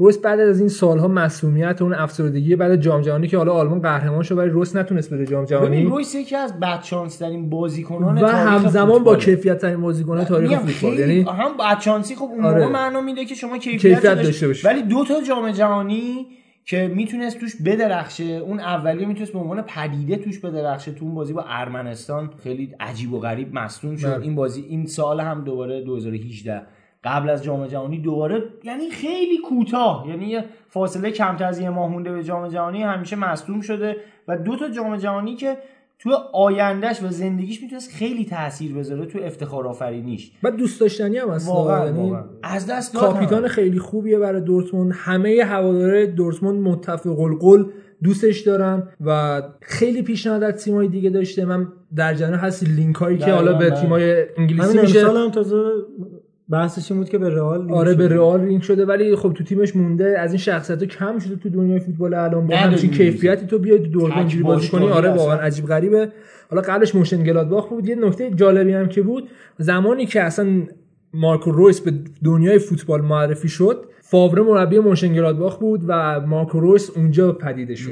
و بزرگش کرد فاوره که حالا بعدش اومد دورتموند اونجوری کیفیت داشت. ببین چه فاوره چه مربی که همچین بازیکنایی به دنیا معرفی می‌کنه. همیشه هم دست کمش گرفتم فاوره رو ولی لطفی که داره به فوتبال می‌کنه و همچین بازیکنایی رو با این کیفیت به دنیا فوتبال معرفی می‌کنه واقعا جای تشکر داره. حالا آیتم های دفاعی این تیم رو بخوایم بررسی کنیم. چه پنالتی ها یا چه مهار دروازبان متاسفانه خیلی رتبه بدی رو داشته و رتبه های پایین جدول رو داشته که نشون میده نه دروازبان خوبی داشتن نه دفاع خوبی. شاید یه دفاع خوب داشتن که امسال خریدن می‌تونستن نتیجه خیلی بهتری بگیرن. ببین راجع به دورتموند امسال من اگه بخوام صحبت بکنم دورتموند در طی این چند سال گذشته که از رقابت قهرمانی دور بود یه مشکل خیلی بزرگ داشت. پست شماره 6 پست. شماره 6 دورتموند وایگل بود. وایگل واقعا بازیکنی نبود در اون سطح. بازیکن بدی نبود ولی در سطحی نبود که برای قهرمانی بجنگی ببین وایگل بازیکنی بود که برای double pivot بد نبود. یعنی اگه 4 2 3 1 می‌خواستی بازی بکنی بد نبود. می‌شد بهش اتکا کرد تا حدودی. یعنی حداقل می‌تونست تیمو توی سطحی نگه داره.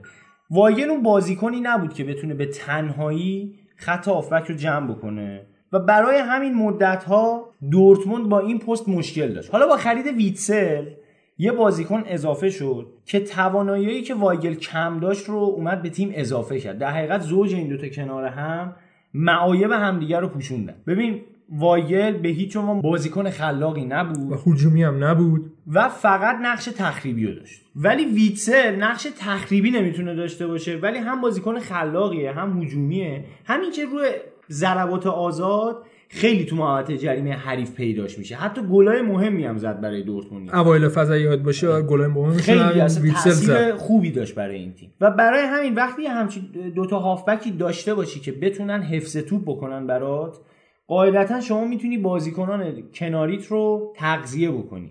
و وقتی که تونستی تغذیه بکنی می‌تونی باعث بشی رویس و سانچو بدرخشن. رویس و سانچو وقتی درخشیدن می‌تونن موقعیت سازی بکنن و یه بازیکنی مثل آلکاسر بیاد این همه گل بزنه و اونم با دقایق کمتری که نسبت به بقیه مهاجما تو لیگ بازی کرده به نظر من یه جورای آقای گل فصل حتی می‌تونه بله. آلکاسر باشه نسبت به دقایقی که بازی کرده و تو تیمی که بازی کرده نسبت به اون حالا هافبک هایی که دارن و همینطور گوتسه یه فضایی براش ایجاد شد با وجود این دوتا هافبک پشت سرش که این فضا رو این تونست ازش استفاده بکنه یه ذره اون مهارت ها و خلاقیتش رو بتونه بازیابی بکنه. این میشه گفت چکیده عملکرد دورتموند بود که چرا اونها تونستن تو خط حمله موفق باشن و اینکه حالا چرا تو خط دفاع اصلا نتونستن موفق باشن که این واقعا می‌تونم بگم تنها بازیکن نداشته آره. توپراک بود فقط فکر می‌کنم. یعنی پاپاستاتوپولوس فروخته شد به آرسنال و جایگزینی هم براش گرفته نشد. سر همین حالا امسال اونا متوملس رو خریدن نمی‌دونم برانت رو خریدن نیکو شولز رو خریدن از خیلی هوفنهایم. بازیکنای خوبی آره. خریدن. و بازیکنایی خریدن که به دردشون به قیمت ندارن اینا ولی واقعا بازیکنای به درد بخورین ببین دورتموند هدف گذاریش مشخصه هنوز بعد از رفتن کلوپ اینا به فکر Champions League نیستن و با این بازیکن ها میشه لیگ رو قهرمان شد ببین این بازیکن کیفیت Champions League ندارن ولی. لیگو دارن. ولی لیگو. دارن برای همین اینا مشخصه که هدف گذاری فصل بعدشون اینه که همه توانشون رو بزنن بتونن یه بار دیگه بوندسلیگا رو فتح بکنن و دوباره به قله افتخار فوتبال آلمان برگردن من از تعریف سانچو برمیگردم به سه چهار تا اپیزود قبلتر خلاصه می‌کنم چون که واقعا تعریف کردن سانچو بدیهیات چون خیلی امسال خوب بود و بی‌نظیر عمل کرد یکی از کارشناسای لیگ آلمان حالا لقبی که دادن به سانچو اینه که فلش اسمش. حالا فلش همون شخصیت, شخصیت کمیک. ماروله گفتن که برق سریعه. آره سریع خیلی سریعه به کارشناسی گفتن که این لقبو بهش دادن. گفتش من یه لقب جدیدی بهش میدم. سمارت فلش یعنی هم فلشی که باهوشه, باهوشه. و شروع کرد تحلیل کردن که حالا من دوست دارم ببینم. حالا اگه تونستم پیدا می‌کنم توی کانالمون می‌ذارن. که شروع می‌کنه تحلیل کردن که چرا این باهوشه یعنی با سرعتش استفاده می‌کنه خیلی مسئله مهمه. دقیقاً. چیزی که مثلا یوسن بولت هیچ نمی‌تونه بیاد فوتبالیستی خوبی بشه همینه که از نظر ذهنی و از نظر عقلی نمی‌تونه فوتبال بازی کنه. ولی فوتبالیست سرعتش خوبه. حالا تو فرض کن همچین بازیکنی با همچین کیفیتی سرعت خوبی داشته باشه و ذهنش کار کنه که الان وقتی توپ ریباند بشه من کجا باشم با سرعتم؟ و توپایی که گل می‌کنه شاید تو فکر کنی اکثرا دروازه خالیه. ولی اینجوری نیست. اون ذهنیتشه که من با این سرعتم کجا باشم توپو قطع کنم توپ گل شه و امسال سانچو قشنگ از این موقعیت استفاده کرد و خودشو نشون داد. حتی تو تیم ملی انگلیس هم دعوت شد و خیلی شیک مینی گلای موفقیت تو یه سال فتح کرد. بازیکنای راه 100 سریع- ساله بود قشنگ. بازیکنای سریع باید باهوشتر هم باشن نسبت به. بازیکنای کند چرا؟ چون وقتی که داره سریع حرکت می‌کنه زودتر به اون point مورد نظر می‌رسه و فرصت کمتری داره فکر. کنه. زودتر تصمیم می‌گیری که اینو کجا سانترش کنم اصلا cutback بدم برگردم چیزی که سانچو هست. کنم واقعا بازیکن یکی از بزرگترین شانس هایی که این آورد این بود که این فصل پولیشیچ فروخته شد. دقیقاً. دیگه و خیالش پولیشیچ- البته ما نقد میشه کردین من تو همین فصلی که گذشت دارم میگم. این پولیشیچ وقتی که فروخته شد انگار دیگه برای دورتموندی ها اون بازیکن با ارزش نبود, نبود، آره. دیگه بهش بازی ندادن روش سرمایه. چرا؟ چون این ارزشی که قرار بود این بازیکن به باشگاه بیاره رو آورده بود. و دیگه اگه دوباره مثلا می‌خواستن روی سرمایه گذاری بکنن اگه قیمتش از 60 میلیون می‌رسید به 80 میلیون دیگه به اینا نمی‌رسید. رسیده به چلسی. و بنابراین دیگه تقریبا این فصل دوم نشوندنش رو نیمکت. حالا بعضی دو سه تا بازی اومد برای خیلی گل کم دیگه. دیگه آره فیکس نبود. نه نه فیکس اصلا نبود. اونم جاهایی که دیگه مثلا حالا سانچو نبود مصدوم بود خسته بود دیگه. در حقیقت شده بود ذخیره سانچو. و بنابراین سانچو فرصت اینو پیدا کرد که بیشتر بازی کنه و خودش رو ثابت بکنه. یکی از بزرگترین شانسایی بود که سانچو تو این تیم آورد. حالا دورتموند رو میشه دو قسمت بازیش رو تقسیم کرده که قبل از بازی با برمن که تو جام حذفی بود و اون comeback ی که خوردن یه جورای رویهشون رو کامل خراب کرد و شاید اگه اون بازی اونجوری رقم نمی‌خورد فصل براشون بهتر تموم می‌شد و حتی شاید جام حذفی هم می‌گرفتن حالا میگم اون اتفاقاتی که برای اینو افتاد بیشتر روی ضعف دفاعیشون بود. ببین دورتموند تیمی بود که این فصل پلناش رو چیده بود روی اینکه اون دوتا هافبکش بتونن حفظ توپ بکنن فضا سازی بکنن و بازیکنان کناری بیان نفوذ بکنن و هی فضا بسازن. ببین در حقیقت لایه به لایه بازیکنها برای هم فضا سازی می‌کردن.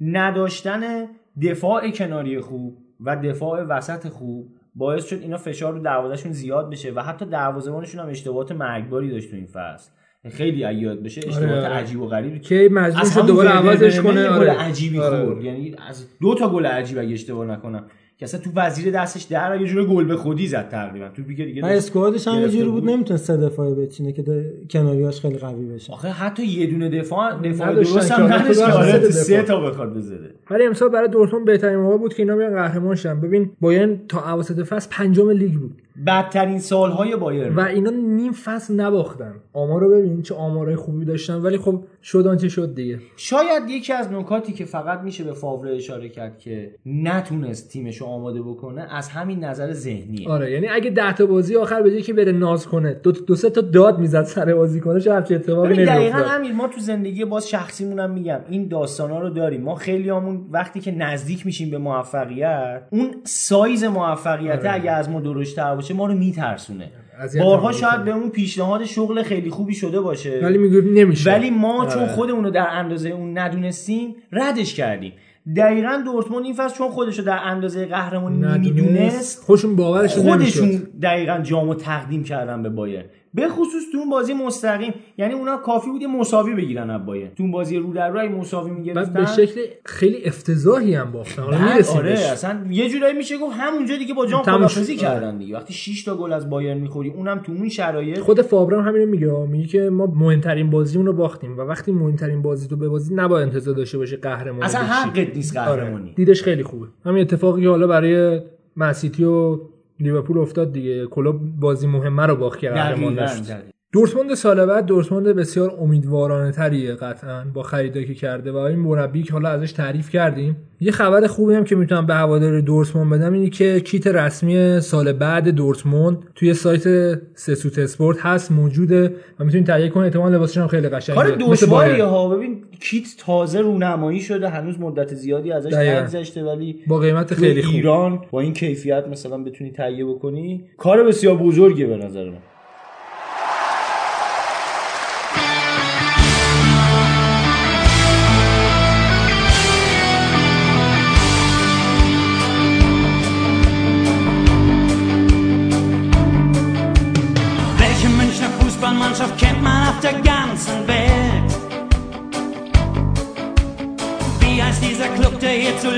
Die Rekorde hält? Wer hat schon gewonnen, was es jemals zu gewinnen gab? Wer trägt seit Jahrzehnten unsere Bundesliga voller Trab?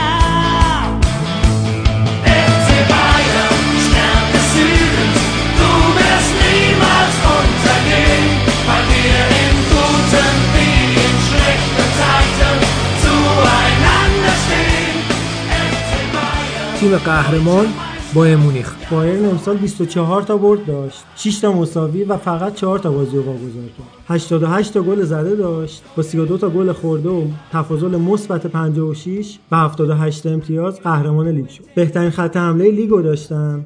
و بهترین بازیکنشون هم لواندوفسکی بود که با 22 تا گل و 7 تا پاس گل بهترین بازیکن تیمشون هم شد. از برداشون می‌خوایم بهش اشاره کنیم برد 5 یک فرانکفورت بود و برد 5 هیچ دورتموند. یکی از نتایج عجیب غریبشون هم تساوی 0 0 با لایپزیگ به نقل و انتقالاتشون هم می‌خوایم اشاره کنیم.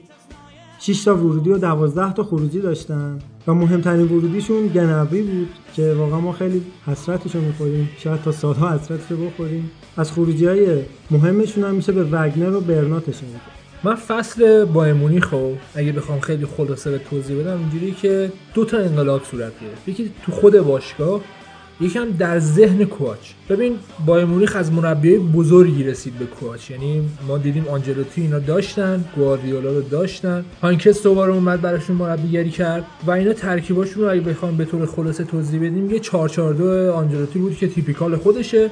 433 گواردیولا بود. و گهگاهی هم 442 یوب هانکس که معروفه. حالا تغییر زیاد می‌داد ولی اصل و بیس ذهنیت یوب هانکس 442 بود. حالا به علت اینکه اینا ریبریو داشتن و روبرو داشتن که کیفیتشون بی‌نظیره هممون می‌دونیم 10 سال بود اینا توی تیم بودن و اصلا ذهنیت باشگاه و ذهنیت مربی وقتی وارد باشگاه می‌شد میگه خب من با از اینا استفاده کنم خیلی چیز ساده ایه من آپشناشو دارم مهرامو دارم و استفاده می‌کنم. کوچ اینجوری شروع کردش که خب من میام فلسفه مربیای قدیمی رو ادامه میدم. خب جواب داده چرا عوض کنم؟ فرمولی که داره جواب میده رو نباید عوض کنیم. 4 3 رو انتخاب کرد و می‌دیدیم بازیشو نه چندان جذاب و اون قدرت بایرنی که ما انتظار داریم واقعا نبود. توی چمپیونز لیگ به این نتیجه رسید که من باید تاکتیکم رو عوض کنم و به 4 2 3 1 رسید. اینجا بود که دوران شکوفایی خود کواچ و دوران شکوفایی بایرن شروع شد که ما می‌دیدیم داره از گنبری استفاده می‌کنه از کومن استفاده می‌کنه و دیگه ریبری و روبن گذاشته شدن کنار و کم کم بهشون بازی می‌رسه. چیزی که خیلی از مربی جرأت این کار نداشتن. یعنی جرأت کواچ هم نشون می‌داد و حالا اون رده سنی که این دوتا به رسیده بودن. از نظر فنی کوچ مربی بسیار قویه و بسیار آینده داره توی آلمان. چیزی که من میگم این سالیان سال می‌تونه تو بایر مونیخ بمونه و موفقیت کسب کنه که علتش اینه که اولا آدمیه که سالها توی آلمان بازی کرده آلمانی بلده. حالا خودش کرواته فرهنگ آلمان آشناست. کاملا آشناست. چیزی که دغدغه مدیرای بایر مونیخ می‌بینیم چند سالی هست. اینا نتونستن با گواردیولا کنار بیان. مخصوصا نتونستن با آنجلوتی کنار بیان. چون که ما می‌گفتن اصلا ما حرف خودمون رو می‌زنیم تا ما داری حرف خودتو می‌زنی نمیشه به دوست داشتن فلسفه خودشون رو تو باشگاه پیاده کنن. مربیای مثل آنجلوتی مثل گواردیولا اینه که مربیای خیلی بزرگیان هم دوست دارن فلسفه بازی رو عوض کنن یعنی بازی بازیکنان رو. هم دوست دارن فلسفه روانیشون رو عوض کنن. هم یه جورایی تاثیر بذارن رو ساختار باشگاه. چیزی که این آخری رو حداقل می‌تونم بگم بایرن هیچ وقت بر نخواهد تابید. اصلا نمی‌ذارن که یعنی- ساختار آره. باشگاه اینا بخواد عوض بشه. گفتم نگاه اینا یه نگاه فوق العاده ملیه. یعنی اصلا همون اولی که گواردیولا اومد اینا لفظشون این بود که ما نمی‌خوایم به سیستم تیکی تاکا بازی کنیم ما می‌خوایم همچنان فوتبال بازی کنیم دقیقاً. می‌دونی؟ یعنی نگاه ملیه رو همچنان آلمانیا داشتن نسبت به تو قیافه اولی هاینس رو ببین به نظر مدیریه که کنار میاد با یعنی اصلا- چکی می‌کنه میگی برو خیلی بسیار آدم بابرشیه و خیلی برای من جالب بود که رفت دوره زندانش هم تحمل کرد و برگشت دوباره خیلی مدیر شیک. شد. خیلی یعنی جالب بود قبول. کرد که آره من اینجا رو اشتباه کردم از نظر اقتصادی اینجا رو مثلا چه می‌دونم قانون رو دور زدم، کار اشتباه زدم، کردم، میرم زندانم میرم. برمیگردم خیلی شیک چیزی که خیلی کنار نمیام باشه آره یعنی و خیلی جالبه که ببین اگه تو ایران هم چی اتفاقی میافتاد فکر می‌کنی چه چی می‌شد اونو شاید حتی اگه نهادهای قانونی هم تموم می‌شد کارشون باهاش هیچ رسانه ها ول نمی‌کردن نه رسانه ها نه مردم البته بهت بگم. فراد گهگاهی هم بهش تیکه میندازن یعنی رسانه های آلمان دنبال می‌کنن اونم ولی خب تیکه رو رسانه ها میندازن حالت. رسانه نه بیخیال شد مردم. الان همچنان وقتی می‌بینن بایرن آره. آره. و حالا باید یه پوست عظیمی با مونیخ بندازه و بهترین مربی برای این کار همین کوواچه آره یعنی گواردیولا واقعا ظرفیت اینو نداری که اعصابشو اصلا نداره. ببین سوای اعصاب- که برات جمع و جور کنه تیم و اینا رو بفرسته بیرون بازیکنه جوون رو بگیره گواردیولا پول می‌خواد. براش خرج سوای اعصاب اینا ریسک این که تیم امکان داره موفق نشه رو نمی‌تونن بپذیرن. کوواچ کسیه که اگه با این تیم موفق نشه قربانی خوبیه.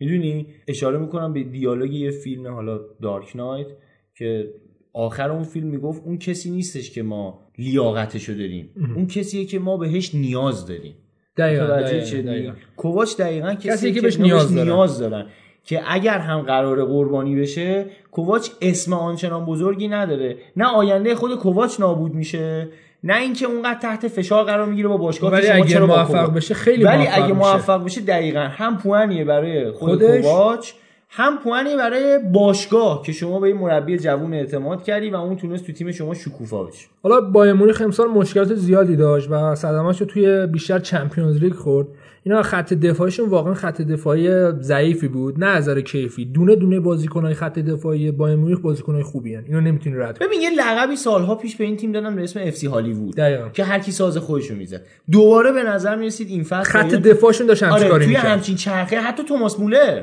آره این- مولر که ما می‌دونیم شده اینجوری. هست. آره. ولی ما می‌بینیم ببین باتا این مدافع بسیار خوبیه. قهرمان جام جهانیه و بسیار با تجربه است. هوملز بسیار مدافع خوبیه. حالا زوله کم و بیش ولی خب بازم جوونه. داره. آره آینده داره. جوونه. خاوی مارتینز حتی. خاوی مارتینز حالا بیشتر امسال خط هافک دفاعی ازش استفاده کرد ولی قابلیت. دفاعیشو داره آره. کیمیچ ما داریم کیمیچ بسیار اصلا- اصلا, اصلا دیگه هیچ تعریفی نمی- ازش کرد. راجبش نمیشه حرف زد. آلاباش هم بی‌نظیره. اصلا دفاع راست و چپ باین دفاع خیلی خوبی بیمه هست. است، تا سالها ولی بیمه. چرا دفاع باین جواب نمیده؟ همین مشکلی که کلا لیگ آلمان داره که ما حالا از اول پادکست اگه گوش می‌کردیم ما داشتیم به همین نکته اشاره می‌کردیم که اصلا دفاع کردن معنی نداره. یعنی بازیکن از ردچی اصلا اب نداره. این تفکرات دقیقاً. دفاع آلمانی کردنه که بهشون بسیار ضربه زد. باتنگ خیلی ایستا بود. باتنگ از وسط های فصل دیگه بهش بازی ندادن یادت باشه. از طرف هم هوملز واقعا ما می‌دیدیم توی دورتموند شوت می‌زد به موقع دفاع می‌کرد. صدای اول رو می‌زد ولی توی بایرن اینجوری نبود. دفاعشون جواب نمی‌داد. نمی‌دونم چرا. یعنی اون خطشون به هم وصل نمی‌شد که با هم هماهنگ نبود. آسیب زد بهشون. نویر هم امسال سال بسیار متوسط رو به بالایی انجام داد. نمیشه گفت متوسط. گرگای دوباره مصوم بود ولی وقتی بازی می‌کرد واقعا کیفیتی آخر داشت. فصل اگه دقت بکنی دیگه واقعا. دیگه دوره شده بود آره. که باید باشه. و بایر مونیخ در حالی که خیلی از رسانه ها تمسخرش می‌کردن بابت امسال و گفتن که بالاخره داره لیگ آلمان رو ول می‌کنه و دیگه تیمی تیمی شده که دیگه حتی نمی‌تونه لیگ آلمان رو بگیره. خیلی چرا خاموش اومد امتیازش رو کسب کرد. کلی بازی پشت سر هم نباخت. و تونست قهرمان بشه و پیک هم خوبیه برای اونا. آره اعتباریه که یه تیم ببین مثلا شما فرض کن رئال مادرید مثلا این فصل دیگه اون فصلی بود که باید پوس اندازی می‌کرد و به هیچی نرسید. ولی بایرن رسید. ولی. بایرن با به دوگانه رسید. آره دوره پوس اندازی ببین میشه گفت هم یه اعتبار برای بایرن مونیخ هم یه بی‌اعتباری اعتباری برای برای بوندسلیگا دقیقاً. بقیه. تیم‌ها از این فرصت نتونستن استفاده و پیک قضیهشون و اونجا که باید نشون می‌دادن که ما می‌خوایم قهرمان شیم بازی با دورتموند بود که اصلا فاوره واقعا تعجب کرد از این تاکتیکی که کوچ چیده بود. و حالا یه مختصر بگیم تاکتیکش اینجوری بودش که دورتموند حق نداره توپ دستش باشه. دقیقا همون صحبتی که آره، کردیم فضا رو کامل از دورتموند گرفت و نمی‌دونستن خب دورتموند دورتموند چیکار بازیکناش. اکثرا به جز همون دوتا هافبک دفاعی که دابل پیوت انجام می‌دادن به جز اونا بقیه بازیکنها خلاق بودن.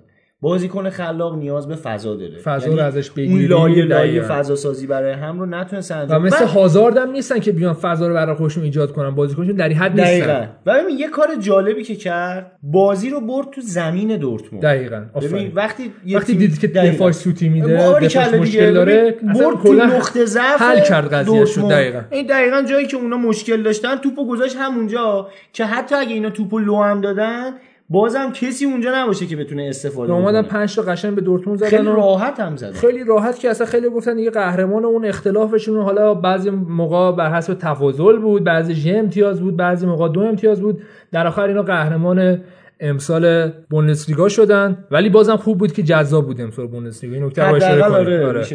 بالید و حالا این نویدم به هوادارهای بایر مونیخ بدم که کیت امسالشون که کیت خیلی خوشگلی هم هست توی سایت سسوت اسپورت هست و موجوده و می‌تونید اونجوری تهیه کنید خیلی هم خوشگله لباسش ببین اصلا کلا همیشه kit ای بایرن kit ای آره. قشنگی بوده. دورتموند هم همینه دورتموند که حداقل می‌تونم بگم من قشنگترین لباسی که ازشون سراغ دارم لباس دومشونه همیشه آره، آره. لباس مشکی تم مشکی داره. و زرد اصلا واقعا لباس- دقیقاً. شده.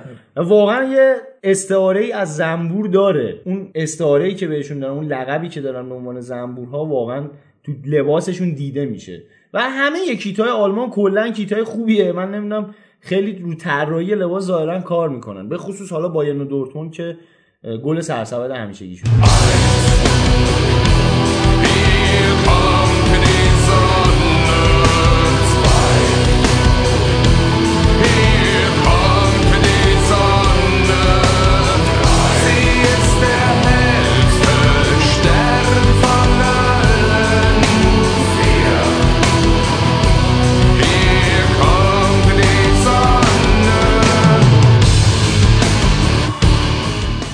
حالا اونجوری که بقیه لیگا رو بررسی کردیم برای آلمان هم یه تیم منتخب بدیم. من ترکیبم 4 4 2 میچینم. دروازه‌بانم رو زومر می‌ذارم. مدافعینم کیمیچ سانه روسیلیون و اوربان. خط هافبکم و قطعا رویس می‌تونه امسال تو این لیست قرار بگیره. واقعا عملکردش بی‌نظیر بود با غیرت بازی کرد. ویتسل تحولی که تو خط دفاعشون داد و خط هافبکشون داد واقعا امسال میشه گفتش که تحول دورتموند از طریق همین ویتسل بود. سانچو امسال دیدیم چه کیفیتی داره و چه بازیکن خوبیه. به عنوان wing راستم می‌ذارم و wing چپم هم هازارد می‌ذارم که حالا امسال دوباره اومده دورتموند و اتفاق جالبی میفته که اینجا سانچو باشه. اینورم هازارد واقعا اون wing اشون سانچو عجیب غریب میشه. آره میمونه به احتمال زیاد میمونه. نوکم هم که قطعا لواندوفسکی می‌ذارم. چند سال این بازیکن داره با کیفیت خوبی پیش می‌بره کار خودشو. آقای گل بوندسلیگا میشه. حالا موقعی هم که دیگه اوبامیانگ رفته خیالش خیلی راحت تره و تو این سن واقعا تونسته بدنش خوب نگه داره. کاری که رونالدو داره می‌کنه داره پیش می‌بره لواندوفسکی که بتونه تا 33 34 سالگی واقعا بازی کنه.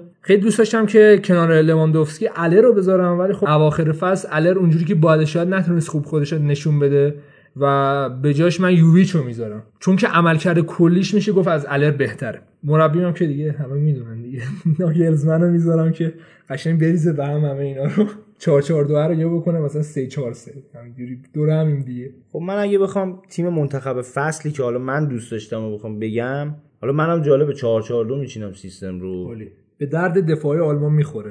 آخه تو آلمان در حقیقت میشه گفت خیلی آخه هافبک دفاعی خوب پیدا کردن تو آلمان یه سخت. سخته. می‌دونی چی میگم؟ یعنی منم برای فرار کردم خیلی دوست داشتم 4 هافبک 2 3 دفاعی. 1 بخوام چیز کنم ولی واقعا هافبک دفاعی زیادی نمیشه دید. و جالبه من اگه بخوام هافبک دفاعی هم بذارم قطعا گورتسکا اصلا بدون شک. آخه گورسکا امسال زیاد بازی نکرد. حالا میگم شخصا اون بازیایی که بازی آره، کرد به نظرم. فوق یعنی زمانی که تو زمین بود اصلا ریتم بازی می‌گرفت دستش و اجازه نمی‌داد همین گورسکا بود به نظر من با مونیخ. یعنی جوری که که خرید که میشه گفت دقیقا شاه پیدا کردن دیگه. آره. رفتن بازیکن همینجوری پیدا کردن گذاشتن تو کیسه برداشتن آوردن تو باشگاه بازی کنه یعنی بهترین خرید رایگان شاید تاریخ بایرن یه جورایی همین بازیکن باشه که هم آینده دار جوون از شالکه اومد دیگه. از شالکه. حالا دروازه‌بانش رو منم قطعا همون زومر می‌ذارم. دروازه‌بان بسیار خوبی بود. این فصل. دفاع راست قطعا کیمیچ بدون شک. دفاعی وسط یه دونه کناته یه دونه هم جاناتان تاه لورکوزن رو من علاقه داشتم بهش. حالا دفاع چپ هافنهایم و نیکو شولز رو بیشتر به خاطر آره. اینکه اعلام کرد من اینتری هم دوست دارم اینتر بازی کنم من هافبک دفاعی هم که گفتم حالا گورتسکا. به عنوان wing یعنی حالا هافبک چپ رویس رو قطعا قرار میدم. واقعا فوق العاده بود. راستم هم که سانچو اونم باز بدون شک. پشت مهاجم من ترجیح میدم برانت رو قرار بدم چون آره. انصافا حقش بود توی این چیز باشه توی این من تو نیمکت هم می‌تونم باشه. بذارمش. واقعا میگم چون بعد بازیکنی که سه تا پست بازی می‌کنه حداقل سه تا پست مثلا فوق العاده است خط حمله هم یه دونه قطعا گزینه اولم آنتربیچه و حالا گزینه دوم هم می‌تونم لواندوفسکی رو قرار بدم هم پولسن رو. حالا جفتشون رو می‌تونم خیلی ولی. جالب میشه رویچ بغل لواندوفسکی ها اصلا ترکیب اون بود و آره. اونم تموم کنه یعنی واقعا. با مونیخ اگه بتونه ربیچو بخره به قشنگ نظر من فصل بعد 4 4 چمپیونز بگم. واقعا واقعا واقعا بازیکن فوق العاده ای کارگر مهاجم کارگر بعد کم هیچ ادعایی نداره اصلا. اصلا قیمت. کم نمی‌دونم دستمزد پایین بازیکن بلوک شرق معمولا اینجوریان و مربی فصلم که حالا من شخصا بوشو ترجیح آره. بوشم دیوونه خوبیه آره، می‌دونی یه کارایی کرد که. سخت بود آره. می‌دونی خب بهترین بازیکن فصل برای من سانچو بود اونجوری که خودش رو تو این سن نشون داد و رکورد بیشترین پاس گل با این سن رو توی بوندسلیگا شیکون از طرفی بدترین بازیکن برای من باتین بود چون نتونست خودش رو بعد از حالا اون جام جهانی از نظر ذهنی آماده کنه و برگردون حتی خودش هم گفت من هنوز از نظر ذهنی آماده نیستم بازیکن به این حرفی نباید تو این سطح اینجوری خودش رو بزنه زمین. حالا یه اتفاقی افتاده و بیا همچین عملکردی تو بایر مونیخ انجام بدی. باهوشی هم کلا نیست. بیشتر حالا اون حالت غیرتش و بیشتر. بدنی مهمه تا ذهنی. مال تو چجوری بود؟ حالا من بدترین بازیکن فصل رو اون ماروین هینس رو انتخاب می‌کنم دروازه‌بان دورتموند که بازی با بایرن وحشتناک عمل کرد. آره، یعنی دقیقا قهرمانی اون گرفت از دورتموند و اون بدترین بازیکنی بود که بعد بهترین بازیکن فصل هم نظر من آنتربیچه که یه تنه اون تیمو به آره نظر. من جلو برد. حالا درسته آخرش نتیجه خوبی نگرفتم ولی انصافا عملکردش خیلی بود. رو مخی های فصل برای من یه دونه مساوی ها و باختای آخر ناگلزمن بود. کل squad فرایبورگ و نحوه بازی کردنشون بیخیال بودن نورنبرگ خیلی بر من رو مخ بود. مولر دو سه سال کلا رو مخ منه بدون شک و اینکه حالا این عملکرد مزخرفشو داره بعد یه دونه گل می‌زنه میاد اونجوری خوشحالی می‌کنه. حالا خوشحالیش نمی‌کنه بدتره دیدی؟ یه جوری برمیگرده سمت هوادارا. این اصلا بیشتر رو مخ آدم میره؟ آره. اولی هاینس هم بعضی موقع واقعا روی مخ آدم میره. یعنی اون حرفایی که می‌زنه اون دخالتایی که تو مستقیم تو لیگ آلمان انجام میده و حتی کشور آلمان ما می‌بینیم که تیم ملی آلمان این تحت تاثیر قرار میده. یعنی به جایی که اوزیل بیاد با مدیران تیم ملی آلمان صحبت کنه کل کل کنه میومد با جواب اولی هاینس رو می‌داد. اولی هاینس میومد جواب اوزیل رو می‌داد. و این کلکلای بیموردی که اصلا ربطی به خود هاینس نداره داشت اتفاق میافتاد که واقعا رو مخم بود. من حالا رو مخی ترین چیزی که تو این فصل من خیلی آزار داد کلا دفاع دورتموند یعنی کلا دفاع بوندسلیگا رو حالا نه دورتموند اصلا یه, یه- فاجعه آره، بود داستان دیگه. یعنی. واقعا من فکر می‌کنم درخت جای مدافع میکاشتن تو زمین همون درخت اونجا وا میستاد بالاخره دو تا توپ به, در- به شاخ و برگش می‌خورد به گلی. واقعا دفاع وحشتناک بدی داشت دورتموند. فقط تنها چیزی که خیلی رو مخم بود این بود. و با این خبرهای هیجان انگیز وقتشه که ازتون خداحافظی کنیم.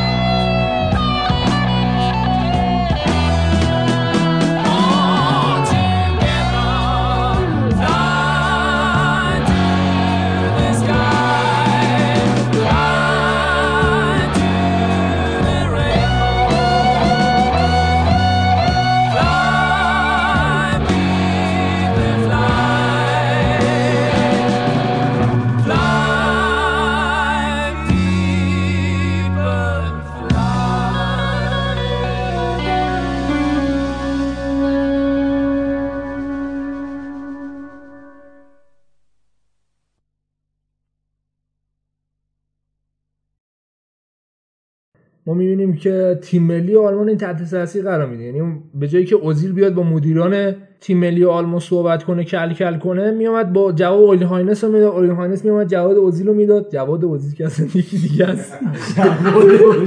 تو دیگه دست سه بازی جواد اوزیل.